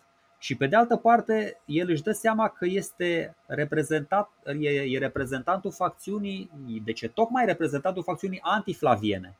Deci trebuie uh-huh. cumva să livreze și pentru ăștilalți, că de fapt ăștilalți l-au dus la putere, că ăștilalți antiflavienii i-au dat jos pe flavieni. Și până la urmă, până la urmă revine, nerva revine la sistemul de conducere folosit și de Claudius și de Domitian, în care ajunge să se bazeze pe cercul lui de sfătuitori. Nu mai apelează uh-huh. la mhm. Senat, își bagă picioarele în competențele Senatului și apelează la Frontinus, apelează la Traian, apelează la Tacitus, apelează la Rufus, apelează la toți ăștia care erau pricepuți la ceea ce făceau și în care aveau încredere, în care, în care avea încredere. Uh-huh. Și mi se pare mare, mare șmecherie. Ți-am spus, nu taie în carne vie, nu știe să, să-și echilibreze puțin, uh, uh, mă rog, uh, autoritatea, de fapt nu prea are autoritate, dar la nivel de intenții e un tip de nota 10 la nivel de mhm. intenții. Intențiile sunt foarte bune. Punerea în practică, la punerea în practică să zicem că se, na, de-abia ia notă de trecere la punerea, la punerea în practică. Da, da, exact. Dar, dar totuși reușește să facă niște lucruri. Continuă să lucreze la niște drumuri, continuă munca la niște clădiri, continuă munca la apeductele astea, Anionovius, Aqua Marcia, parcă sunt terminate fix în perioada lui face noi depozite de grâne. Adică e clar că se preocupă de bunăstarea Romei și asta este, uh, este un lucru foarte important, chiar dacă uh, prezența lui este efemeră, adică el chiar este un, uh, un pas de trecere. Din cauza asta, cred, cineva ca Gibbon l-a numit ca fiind primul din seria marilor Uh, marilor împărați buni. Uh, eu nu sunt de acord cu Gibbon, dar o să discutăm lucrul ăsta mai încolo un pic. Uh, încă o chestie care se întâmplă pe vremea lui și tot așa, are, are legătură cu gândirea, nu are legătură neapărat cu, cu evenimentul în sine. E vorba mm-hmm. de o mhm. conspirație atât de păi, scurtă. Păi, hai să, ah. nu, nu, deci hai, hai că exact asta vreau să, să facem. Hai să vorbim de problema succesiunii. Că până la urmă, ok, astea sunt realizările lui, Hai să vorbim despre problema succesiunii și povestește tu despre conspirația lui Crasus. Ok, ok. Uh, eu vreau doar să mă refer la faptul că atunci când există nemulțumiri într-o societate și când în vârful statului nu există o mână forte care să le oprească, apar inevitabil și conspirațiile. Ce s-a întâmplat pe vremea lui Vespasian? Aveam acea mână forte, chiar dacă poate existau nemulțumiri, dar era Titus acolo la comanda trupelor, nu mișca nimeni în front. Pe vremea lui Nero, ok, aveam în vârful statului un uh, artist, dar era așa mai visător și atunci tot timpul cleveteau ăștia în stânga și în dreapta. Uh, de aceea, oricât de scurt ar fi fost și, ar, și a fost uh, domnia lui, lui Nerva, tot s-a găsit un nume cu un, un tip cu un nume incredibil de lung, l-am aici, dar Uh, da, Îl zic eu. Gaius Calpurninus Piso Crassus Frugi Licinianus. Nu știu, dacă am ratat vreun nume, asta e, mea culpa, pot să mă uh, completez. Calpurnius. Calpurnius. Ok, Calpurnius. Asta spun. Uh, ok, e un tip din ăsta, e prins, nu face mare lucru, dar adică să povestesc eu. Hai, hai că povestesc okay, eu mai Ok, da, da, da, da, doar. Uh, bun, deci uh, e tipul ăsta Gaius Calpurnius Pisocrasus Frugi uh, Licinianus uh, care uh, are cel puțin în numele alea trei familii foarte importante, Pisocrasus și Licinianus uh, de care am mai auzit până acum. E practic o familie cu un pedigree mult superior uh, a orice poate, poate să ofere Nerva. Nerva este un arhi necunoscut. Și uh, el este revoltat tocmai de faptul că uh, un homo novus, un om care, deși nu era un uh, homo novus, dar uh, cineva care totuși nu are foarte multă notorietate, primește uh, poziția de princeps. Uh, așa că el se pregătește de preluarea poziției de princeps, începe să vorbească cu uh, senatori, uh, vorbește cu pretorieni, vorbește în garda pretoriană. Nerva află de, de lucrurile astea și uh, în momentul în care organizează jocurile din uh, anul 97, îl cheamă pe, uh, pe Crasus, îl cheamă în uh, boxa lui, în boxa oficială. Acolo, evident, Crasus nu avea voie să meargă în armat din motive foarte, foarte simple. Singurii care aveau voie să poarte armă erau uh, garda pretoriană. Uh, în schimb, ce face Nerva, ia o sabie, îi oferă și îl confruntă. Îi spune, băi, ok, omoară-mă. Deci dacă asta vrei tu și arată gâtul așa, ce ok, omoară-mă aici, pe loc. Uh, și aici cred că e episodul de care vrei tu să vorbești. Păi nu, dar de ce ai face chestia asta? Adică tu l-ai omorât pe cineva care îți dă sabia în modul ăsta ostentativ, în public? Păi nu, pentru că probabil uh, în momentul în care ar fi pus mâna pe sabie, pretorienii care erau prin zonă exact. mai mult ca sigur exact. ar fi... Mai ales că era o chestie na, în, uh, la vedere. Nu, pe mine ce mă uimește e din nou uh, modul ăsta împăciuitor în care Nerva alege să rezolve problema. Îl mhm. deconspiră pe ăsta, dar spre stupoarea și spre surprinderea senatorilor, bă, nu, deci până acum, ok, îi prindeai pe ăștia că atentau la viața ta și ce se întâmpla cu ei? Îi omorai, că era ori viața ta, ori mhm. viața ei, ori viața lor. Ce face Nerva? Îl exilează. Deci doar îl exilează, adică eu mă gândesc că senatorii stau și se gândesc, bă, stai, adică unii senatori uh, au prins curaj, văzând că pot și ei, bă, hai că pot să atente și eu la viața împăratului, ce pot să pierd? În cazul în care sunt prins, în cel mai rău caz sunt exilat. Deci de aia spun, Nerva nu face bine, bă, eu înțeleg, am înțeles și teoria, dar și până la urmă și lui Cezar i s-a tras tot din, din chestia asta, că a încercat să fie bun cu toată lumea, a încercat să ierte pe toți. Bă, n-ai cum să ierți pe toți. Octavian a învățat din greșelile lui Cezar și ce a făcut? Măcar în prima parte a domniei, bă, i-a executat pe toți, n-a iertat pe nimeni. După aia, când a devenit mai puternic, când a reușit să se stabilizeze, când a reușit să dețină controlul la bunul sfat al lui, uh, al lui Mecena, bă, ajungi în vârful piramidei, nu mai pleci de acolo, uh, că e mult mai greu să urci până acolo, e mult mai ușor să te menții. Uh, asta zic, nu trebuia să încerce să-i mulțumească pe toți. Poate i-a fost, i-a fost frică, poate, nu știu, de un nou conflict, de un nou război civil, a crezut că merge așa cu o caua mică la toată lumea. Da. Pra- practic tu spui că generozitatea trebuie să o ai doar în momentul în care te ține punga. Nu, nu. Spun că generozitatea trebuie să o ai doar față de oamenii care merită și care, pe care dacă nu-i înlături, vor continua să-ți submineze uh, activitatea și autoritatea și lucrurile bune pe care le faci. Dacă tu ierți un om care vrea să te omoare astăzi, păi ăla o să vrea să te omoare și mâine și poi mine și răspoi mine, practic, mm. adică nu, nu se întâmplă ca în da, filme, da, Dorine. Uite, uite stai, stai, stai un pic. Ok, înțeleg ce vrei să spui și ți-ai făcut, ți-ai prezentat punctul de vedere foarte elocvent, însă din punctul meu de vedere, ceea ce face Nerva este cât se poate de succes, adică uh, Uh, sprijinul lui. Uh, deci, uh, în momentul în care îl aduce, îl deconspiră pe Crasus în fața tuturor, toți cei care erau implicați în conspirație își cam abandonează sprijinul pentru, pentru conspirația respectivă și nu mai avem o conspirație la nivel de senat la adresa lui. Așa e, Dorine. În plus, în plus cu ce l-ar fi ajutat dacă l-ar fi omorât pe Crasus? Da. Oare nu cumva senatorii ar fi văzut că este doar un alt Domitian? Bă, întreabă-l pe Traian sau pe Hadrian, pentru că uh, uh, tipul ăsta Crasus, după ce este exilat, uh, următorul împărat, nu știu, Traian sau Hadrian, o să vină și o să-l omoare, pentru că ăia o să gândească exact cum gândesc și eu. Bă, ăsta păi aia, da. it's a liability, it's a li- adică nu putem să lăsăm pe ăsta în viață. Ne ducem și, adică ok, l-am exilat și ăsta strânge acolo tot felul de dubioși cu care complotează.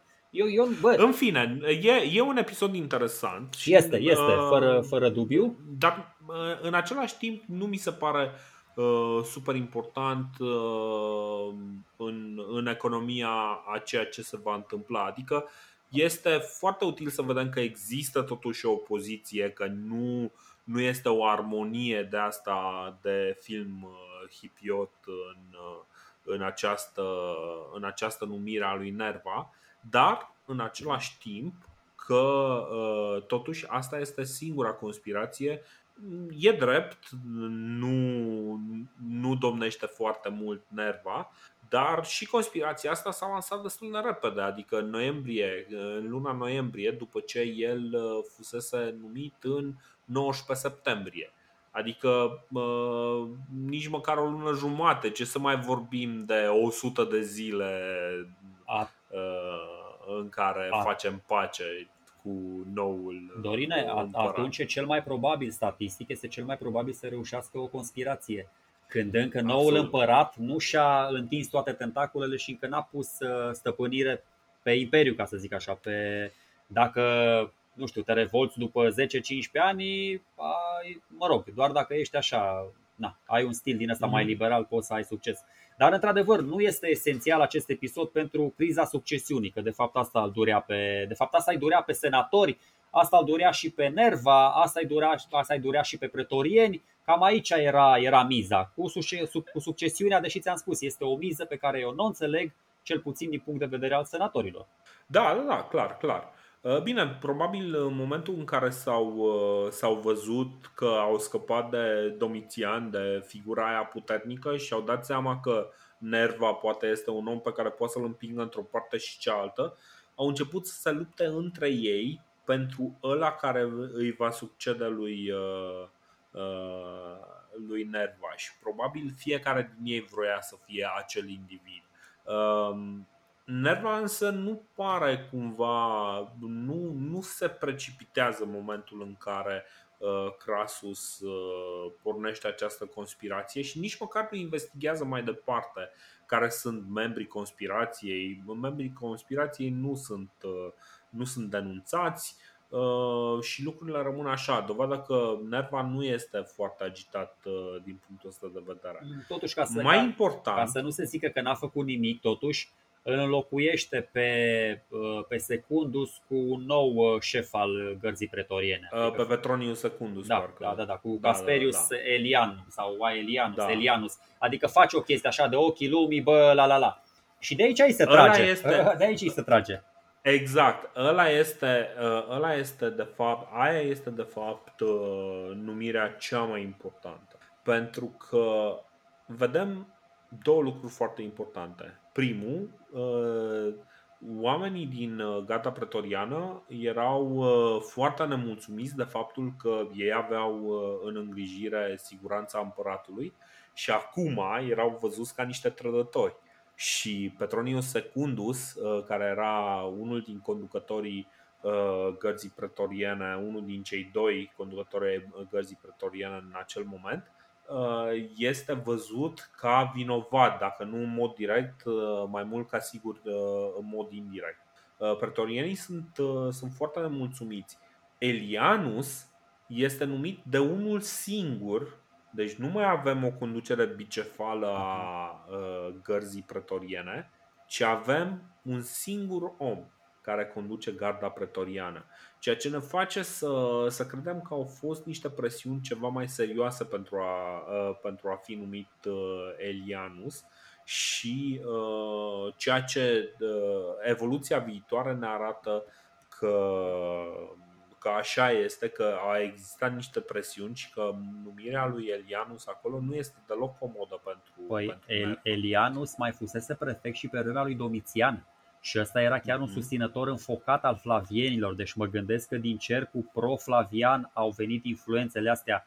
Uh, e, cum zici și tu, mie mi se pare o, o alegere, asta dacă e chiar alegerea lui Nerva, hai să mergem pe varianta asta deocamdată. Mi se pare o alegere foarte, foarte neinspirată, pentru că tipul ăsta, Elianus, din momentul în care ajunge la conducerea gărzii, bă, îl toacă mărunt pe, pe Nerva și cere ferm pedepsirea asasinului Domitian și se tot ceartă cu Nerva, Nerva uh, tot încearcă să tergiverseze lucrurile, uh, le mai dă niște bani legionarilor, le mai dă niște bani pretorienilor, dar uh, Elianus este super, super intransigent. Și Nerva, uh-huh.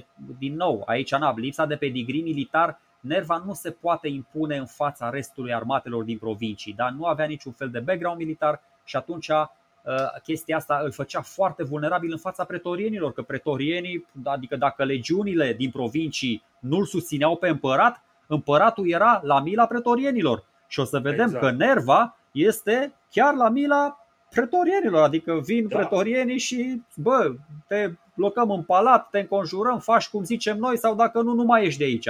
Și se ajunge la nivelul ăsta de nebunie în care ajung pretorienii în frunte cu Elianu să-l e un fel de guerrilla warfare, cum, cum a pățit Cezar în Egipt, dacă vă mai aduceți aminte. L-au blocat ăia în Palatul Imperial, așa îl blochează și pretorienii în frunte cu Elianus, îl blochează pe Nerva și îi dau practic un ultimatum. Bă, ori îi pedepsești pe asasinii lui Domitian, cum vrem noi, că se și știau cine sunt ăia, dar na, Nerva nu voia să-i vadă, să așa, ori nu mai ești din palat, stai aici până la la la.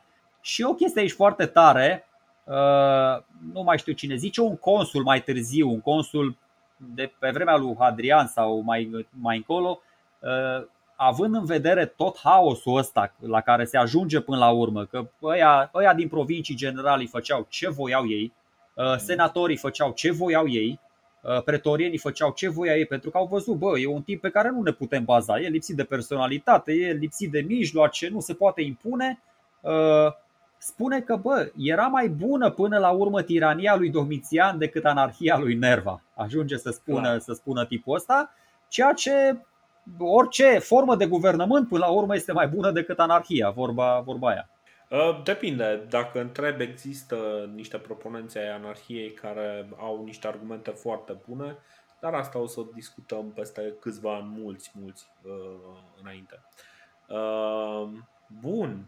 Uh, ok, ce se întâmplă cu, cu garda pretoriană? Practic, uh, undeva după ce garda pretoriană insistă, insistă, insistă că dorește să, să pedepsească uh, criminalii lui, uh, lui uh, Domitian și văzând că Nerva îi uh, protejează, pe undeva prin iulie sau august în anul 97 se revoltă și în momentul respectiv uh, fac practic o demonstrație supremă a cui are puterea în stat, pentru că uh, Nerva nu este capabil să le facă față, uh, trebuie să le cedeze și îl, îi cedează și pe Petronius Secundus și pe Libertul Partenius, cel care chiar l-a omorât personal pe Uh, pe Domitian uh, îl, uh,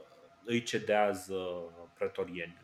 Ți-am spus, Dorine, nu, nu, nu poate să le facă față pretorienilor pentru că nu are legiunile de partea lui, din păcate. N-a reușit să-și da. atragă legionarii, armatele, generalii din provincii de partea lui. Dacă ar fi făcut chestia asta, și aici e o discuție cât de puternic era cu adevărat Traian cu ale lui legiuni în momentul ăsta, sau cât de puternic era, de exemplu, guvernatorul Siriei cu legiunile lui în momentul ăsta sau cât de puternic era uh, guvernatorul Panoniei despre care am vorbit și așa mai departe.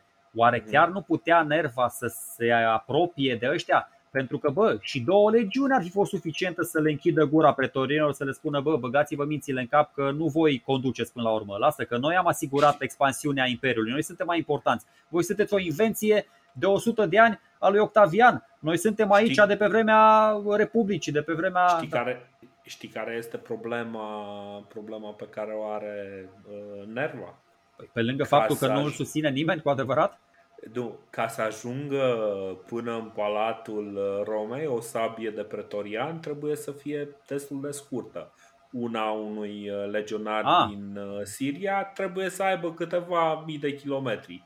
Deci nu există uh, legionari cu săbii atât de lungi încât să ajungă la timp uh, să-l salveze, așa că nu prea are de ales și uh, sub amenințarea mai mult sau mai puțin voalată a pretorienilor îi cedează pe cei doi și dacă Petronius vinovat poate doar de faptul că sub el sau el este responsabil pentru moartea lui, uh, uh, responsabil din punct de vedere moral pentru moartea lui, uh, lui Domitian.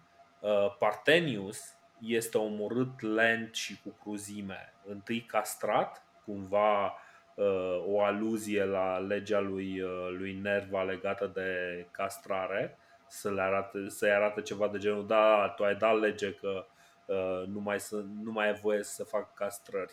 Dar noi o să facem una uh, acum ca să-ți demonstrăm cine, cine este legea și uh, apoi îl strangulează lent pe, pe Partenius. Um, neritualic. Neritualic, foarte neritualic. Uh, și, uh, cum să spun, uh, bine, eu nu înțeleg de ce Partenius a mai stat în Roma, adică trebuie să fii nebun să, să rămâi în Roma. Deci în momentul în care ai făcut o chestie de genul ăsta, trebuie să fugi cât de departe poți. Dacă poți, mergi uh, la Decebal să Da, nu știu exact care erau raporturile de putere pe care se baza el sau ce spera. Uh, bă, totuși, pretorienii în frunte cu Elianus ăsta mm-hmm. i-au promis lui Nerva că nu, nu-i vor face nimic dacă respectă înțelegerea. Adică dacă vinovații sunt pedepsiți, Nerva e, e safe, ca să zic așa.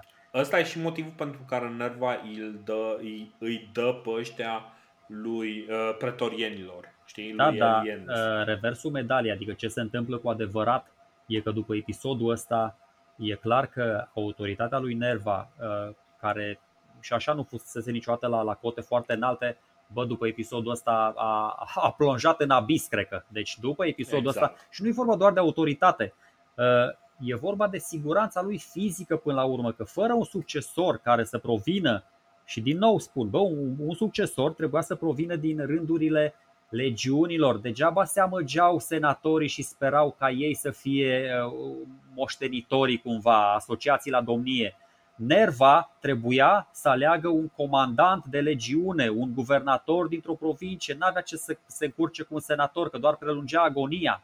Și numirea unui, uh, unui general, unui comandant uh, de legiune îi conferea și o legitimitate solidă la nivelul ăsta, da? Nu era turist la palat, el, el acum, în momentul ăsta, era turist la palat, nu mai ținea cont nimeni de ce zicea. Exact. Adică, și până la urmă, pentru ce i-a mintit Nerva, cumva nedrept, cumva nedrept, dar ultimul, mă rog, printre ultimele, cel mai important gest al său e de fapt adopția unui urmaș. El pentru asta rămâne exact. în istorie, săracul, pui mei. Exact, exact, exact. Deci uh, e foarte important și uh, găsisem uh, un tip care se uita peste uh, toate informațiile pe care le avem uh, legate de Nerva și Nerva este în toate, din toate punctele de vedere continuatorul la ceea ce a făcut Domitian Uh, fără excepție, adică cu o singură excepție, uh, și excepția respectivă e numirea lui Elien, uh, Elinus sau Elienus, cum, îi, cum îl cheamă, în funcția de șef al gărzilor pretoriene și numirea lui Marcus Ulpius Traianus ca guvernator în Germania. Și Astea sunt singurele două numiri pe care le face Nerva. În rest, tot aparatul de stat al lui Domitian continuă să funcționeze exact cum l-a plănuit uh, Domitian. Și uh, ăsta este motivul, adică e foarte complicat să ne dăm seama ce s-a întâmplat din uh, august când se uh, revoltau pretorienii până în octombrie 97. Numai că în octombrie 97 Știm că Nerva iese în forum și îl anunță pe Traian ca fiind, uh, ca fiind succesorul lui. Bănuiesc că a și negociat între timp cu, uh, cu Traian uh, treaba asta sau măcar, măcar l-a informat că o să se întâmple lucrul ăsta.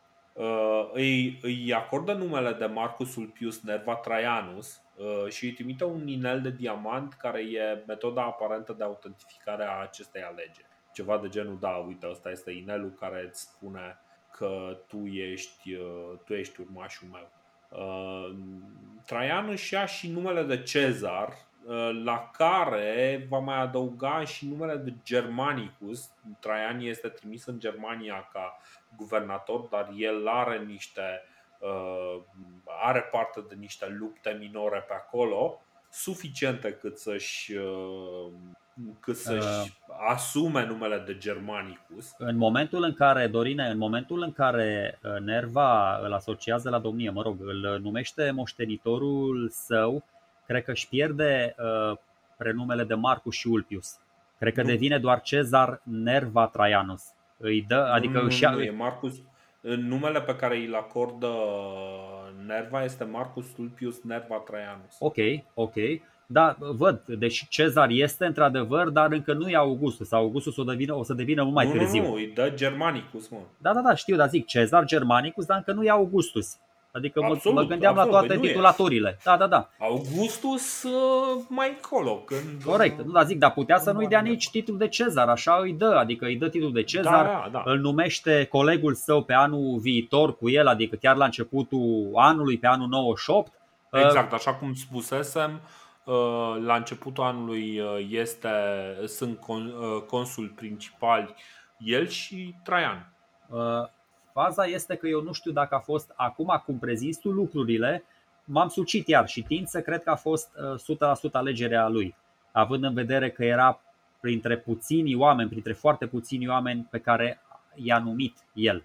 Dar nu știu, poate i-a venit decizia în plic, poate nici, A. nu știu dacă a fost o alegere sau a fost obligat de circumstanțe mai mult așa, dar uh, Păi, asta zic, obligat de circumstanțe în sensul în care la final, acolo în octombrie, era garda pretoriană călare pe el și zicea, bă, alege și senatorii și tot, toate presiunile astea. Uh-huh. Dar alegerea până la urmă a fost una super, super, super înțeleaptă, adică guvernator de provincie era, adică avea pedigree militar se făcuse remarcat pe partea asta, cum spui și tu, avusese două, trei victorii pe acolo și luase și agnomenul, cognomenul de Germanicus. Era cât de cât popular printre oameni, a mai venit pe la Roma, era ok, a mai împiedicat, să nu uităm, a împiedicat conspirația lui Saturninus. Deci a fost cumva de partea poporului roman. Se înțelegea destul de bine cu senatorii, știa la fel ca Augustus să-i mai să-i mai ungă pe ăștia cu miere prin locurile esențiale uh-huh. și cel mai important, cel mai important în felul ăsta garda pretoriană era pusă cu botul pe labe, adică o mai linișteau, știau că au o contra da, o contrabalansare a forței puțin mai sus, da, treci Alpii și era ăsta, că era în Germania deci Traian acum era în Germania inferior, cam pe unde se varsă Rinul în, în Marea Nordului, cam pe acolo stătea el și se bătea cu triburile alea. Dar ce să zic, Traian ajunge așa, fără, fără voia lui, fără, fără să depună un efort foarte mare. Ajunge acolo în vârful piramidei destul de de, de parvenit, exact cum ajunge și, și Nerva, exact cum ajunge și, și Vespasian, ca să zic așa. Uh-huh, uh-huh, uh-huh. Um, e un citat, e un citat din Cassius Dio, zi. care zice că uh, Nerv, și aici cumva na, uh, îl, uh, îl laudă pe Nerva, zice că a preferat siguranța statului în loc să-și mulțumească rudele și cumva să-și, să-și îndestuleze familia, dar mai mult decât atât a ales să țină cont de abilitățile omului și nu de naționalitatea acestuia, da? referindu-se la faptul că Traian se născuse în Spania, da? era un spaniol și teoretic până acum niciun străin nu fusese împărat la Roma. Da? Și citatul ăsta din Cassius Dio, mă rog, eu l-am simplificat un pic, a dat naștere și dă naștere în continuare la multe discuții în sensul că bă, a fost sau nu a fost uh, roman Traian. Și, mă rog, bine, pe logica asta, ține minte că și Claudius s-a născut la Lugdunum. Lugdunum, adică exact. Lionul, nu era în Italia. Dar am mai spus și din nou, lucrurile sunt foarte simple. Deja cetățenii multor orașe din Spania și din Galia se nășteau deja cetățeni romani. Orașul în sine primise acest drept. Încă de pe vremea lui Cezar, dacă mai ține minte, dar erau, avea, avem senatorii romani cu hainele lor super ciudate, care îl miră pe Cicero și că zic, bă, ce cu ăștia pe străzile din Roma, dar ăia votau în senat cot la cot, votau în senatul roman cot la cot cu, cu senatorii romani, încă exact. de pe vremea aia. Deci nu e nicio mirare, nu e... Uh, Traian este la fel de roman ca Vespasian sau ca Bine. Nerva sau ca... O să intrăm să discutăm despre Traian când o să discutăm despre Traian. Da, da, categoric. O să, ok, ok. O să, da, da, da. o să analizăm mai adânc Uh, și uh, o, o să avem ocazia să-i dedicăm un episod, chiar următorul episod îi vom dedica lui, așa că vom păstra această discuție pentru, pentru acel moment. Foarte bine. Hai să vorbim ce se întâmplă mai departe. La scurt timp pentru a uh, solidifica, pentru a uh, consolida uh, această numire, îi se acordă lui, lui Traian Imperium Maius și Tribunica Potestas și în felul ăsta devine practic egalul lui Nerva. Desigur, Nerva este, este decanul de vârstă, este mai în vârstă și deține și titlul de Pontifex Maximus, este care fix, este un titlu foarte important. Este fix aceeași situație care era uh, în cazul lui Octavian cu Tiberius. Fix, exact, exact. aceleași titulaturi, exact aceleași magistraturi, e aceeași chestie. Exact, exact.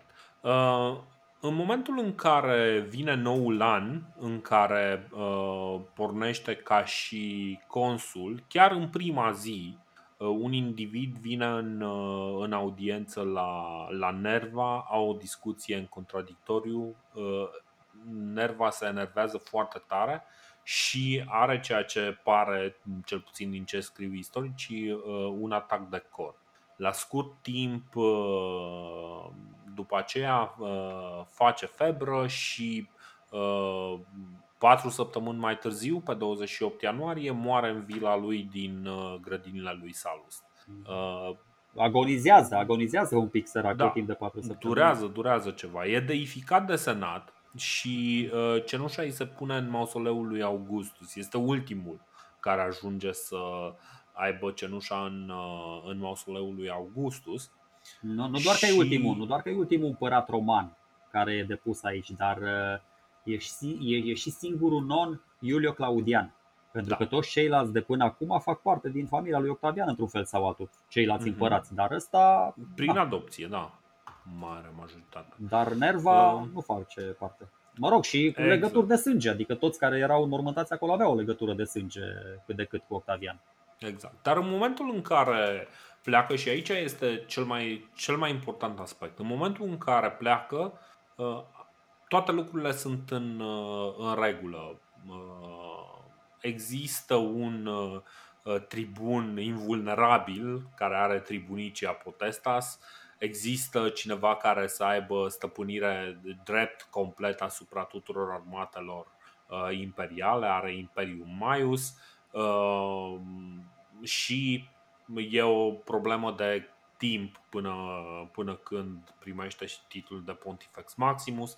Uh, tranziția este naturală, nimeni nu are curajul să conteste pe uh, Traian, care este la foarte mică distanță cu legiunile de perin, uh, gata să, să fie foarte supărat dacă cineva are, are idei. Ar fi putut, nu să insistăm, ar fi putut fi un tip, ar fi putut Așa. fi un tip care să, să-i conteste chestia asta lui Traian și vorbim de guvernatorul Siriei. Dar n-a mers foarte mult pe, pe firul apei, nu cunosc foarte multe detalii.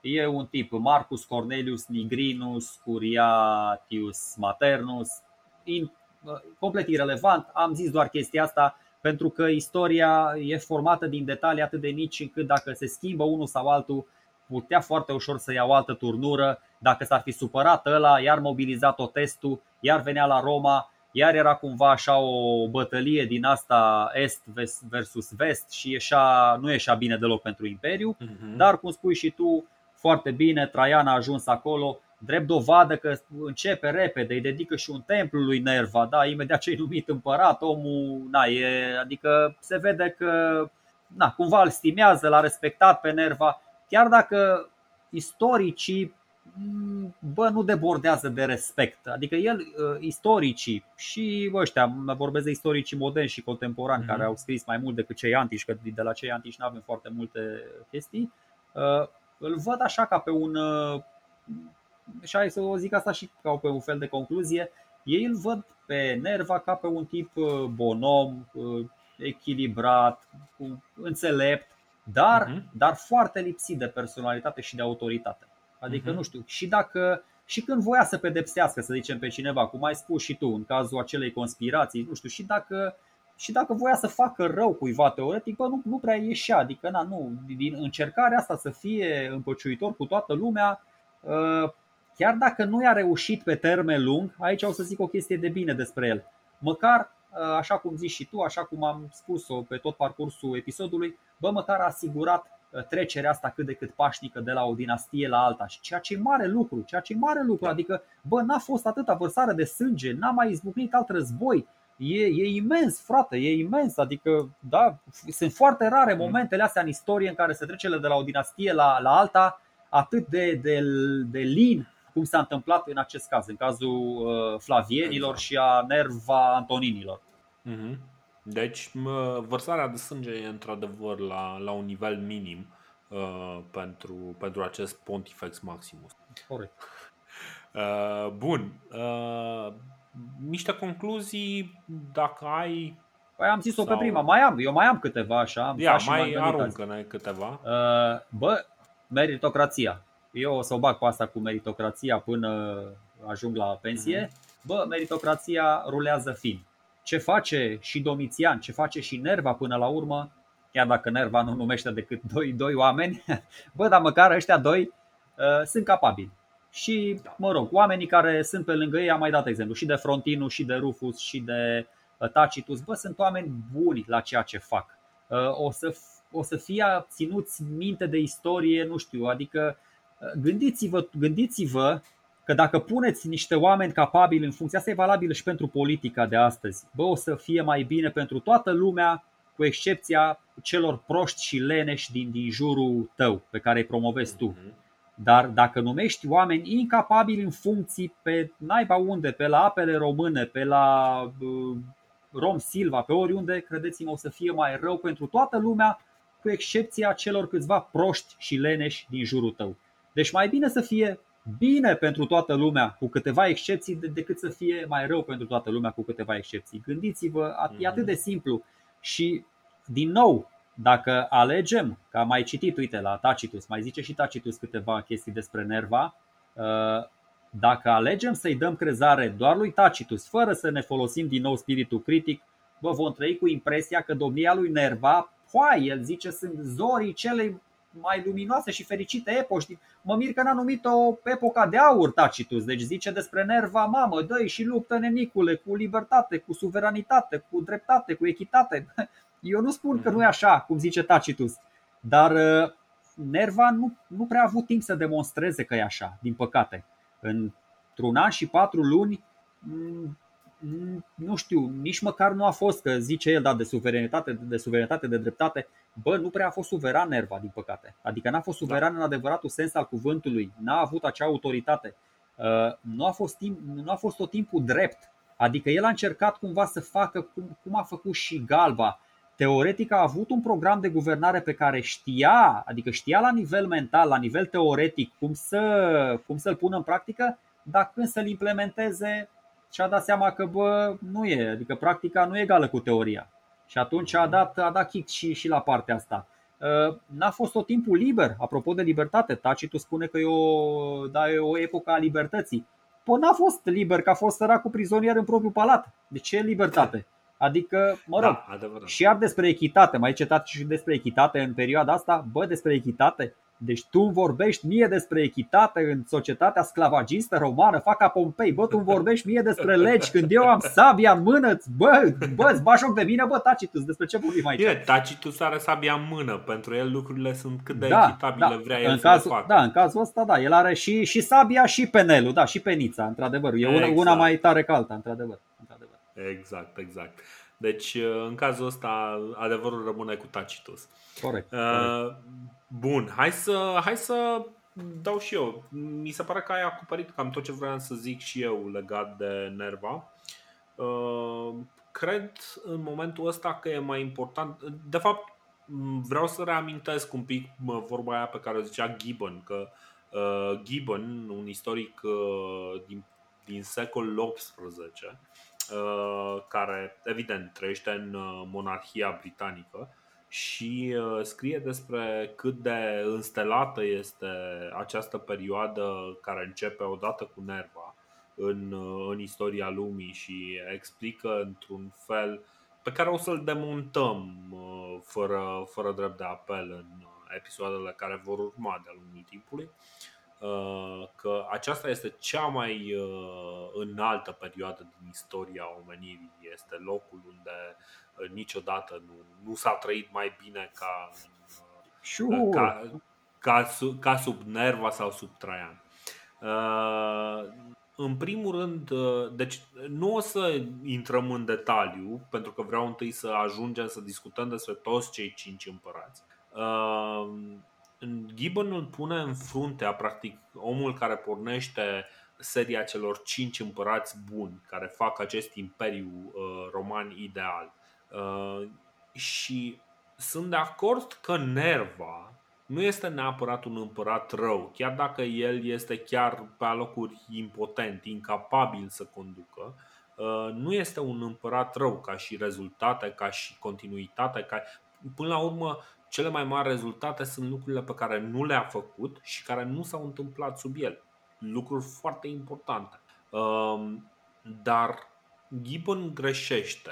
Cred că omul de la care ar fi trebuit să înceapă este poate nu chiar Vespasian, dar în mod sigur Domitian își merită locul în ceea ce a însemnat tot ce, ce înseamnă infrastructură, economie, uh, din punct de vedere social a reușit să Uh, să emancipeze o mulțime de provinciali și să-i aducă mai aproape, numirea lui, uh, lui Marcus Sulpius Traianus, tatăl și fiul, uh, în funcții atât de importante și să aibă afluență atât de mare încât în cele din urmă să ajungă împărat, îi se datorează lui, lui Vespasian, Flavienilor în general. Deci sunt niște lucruri pe care flavienii le-au început și de care uh, acești cinci împărați buni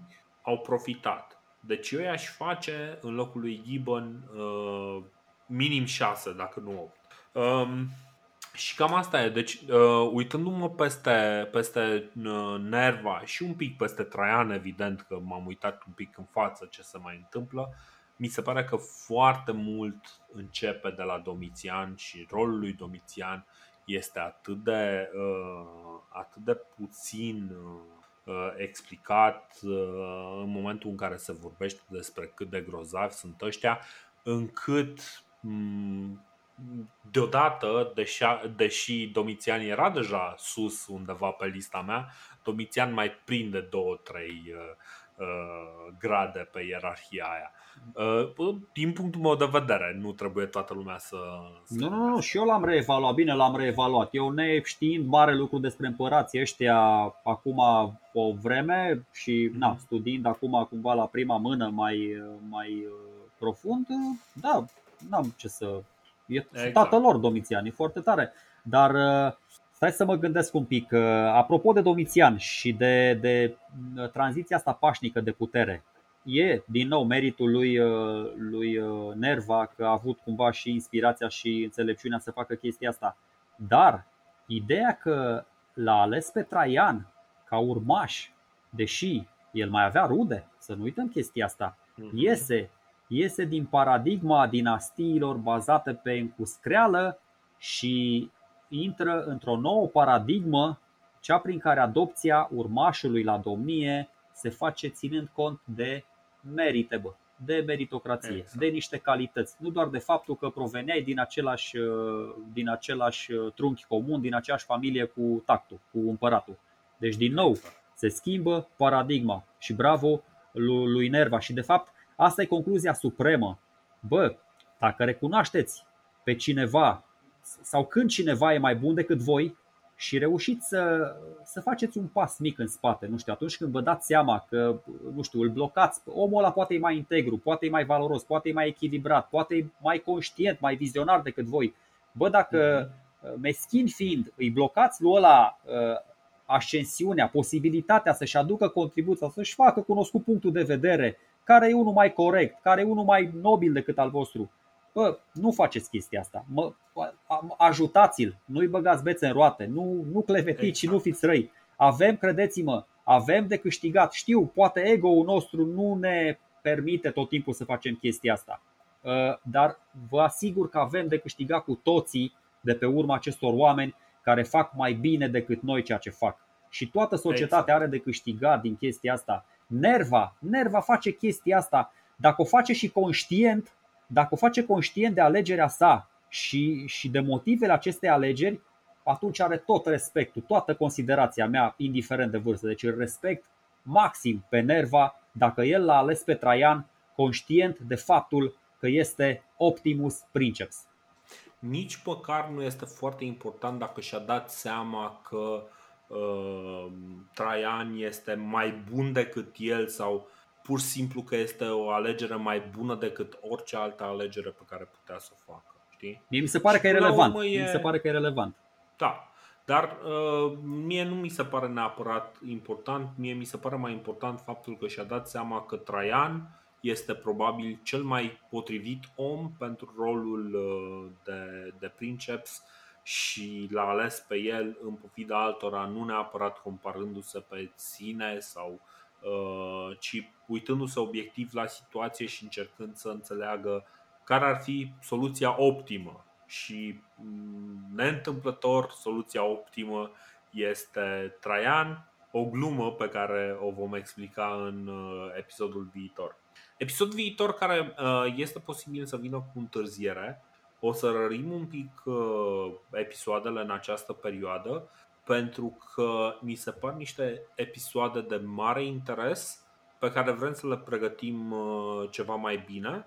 Așa că chiar dacă o să venim cu ritm ceva mai mic, credeți-ne, este doar pentru că vrem să, uh, să aducem, să păstrăm calitatea uh, a ceea ce urmează, pentru că în sfârșit am ajuns la uh, jocul ăla de daci și romanii care se vindea prin anii 80. Am ajuns în sfârșit la, la momentele care ne ard și nu știu cum să vă zic, dar pe de o parte am emoții că nu o să ne ridicăm la înălțimea situației, pe de altă parte îmi frec mâinile cu bucurie pentru că de-abia așteptam să vorbim despre Traian, să vorbim despre uh, cei care îl preced pe Decebal și evident despre Decebal. No, ăștia, ăștia urmează, ăștia urmează. Și uite cum am depășit o oră jumate și am ajuns la aproape două ore. cum, cum, cum bine ne șade. Contează, știi cum e, ca între prieteni, ca între prieteni stăm aici la o șezătoare și discutăm lucruri care ne fac plăcere să le discutăm și um, da, uite, un documentar de aproape două ore Uh, pe care îl ascultați uh, cu doi, uh, doi oameni care acum sunt și pe YouTube, pentru că într-adevăr puteți să ne vedeți și pe YouTube. Puteți să ne Bine, vedeți, nu vorba, să ne vedeți. Da, vorba vine, dar ați înțeles. O să vedeți, o să-l vedeți pe Vlad Țepeș. Important e că pentru cei care cărora le este mai ușor să ne urmărească pe YouTube, am făcut chestia asta posibilă.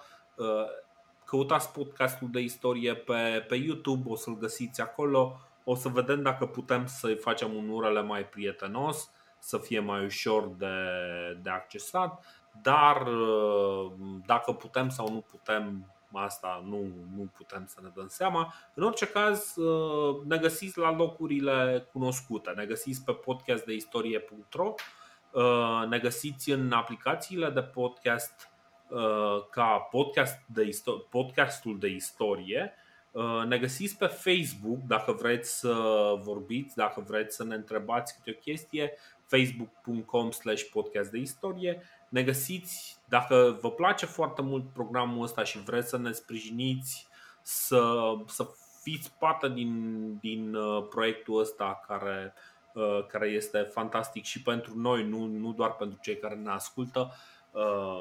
Dacă vreți să ne, să ne ajutați cu o donație, Uh, puteți să o faceți pe patron.com slash podcast de istorie. Mai este un loc pe unde mai suntem? Cred că nu. Deocamdată nu, nu avem TikTok, nu avem, uh, uh, nu avem uh, video pe YouTube, dar cine știe ce ne rezervă viitorul.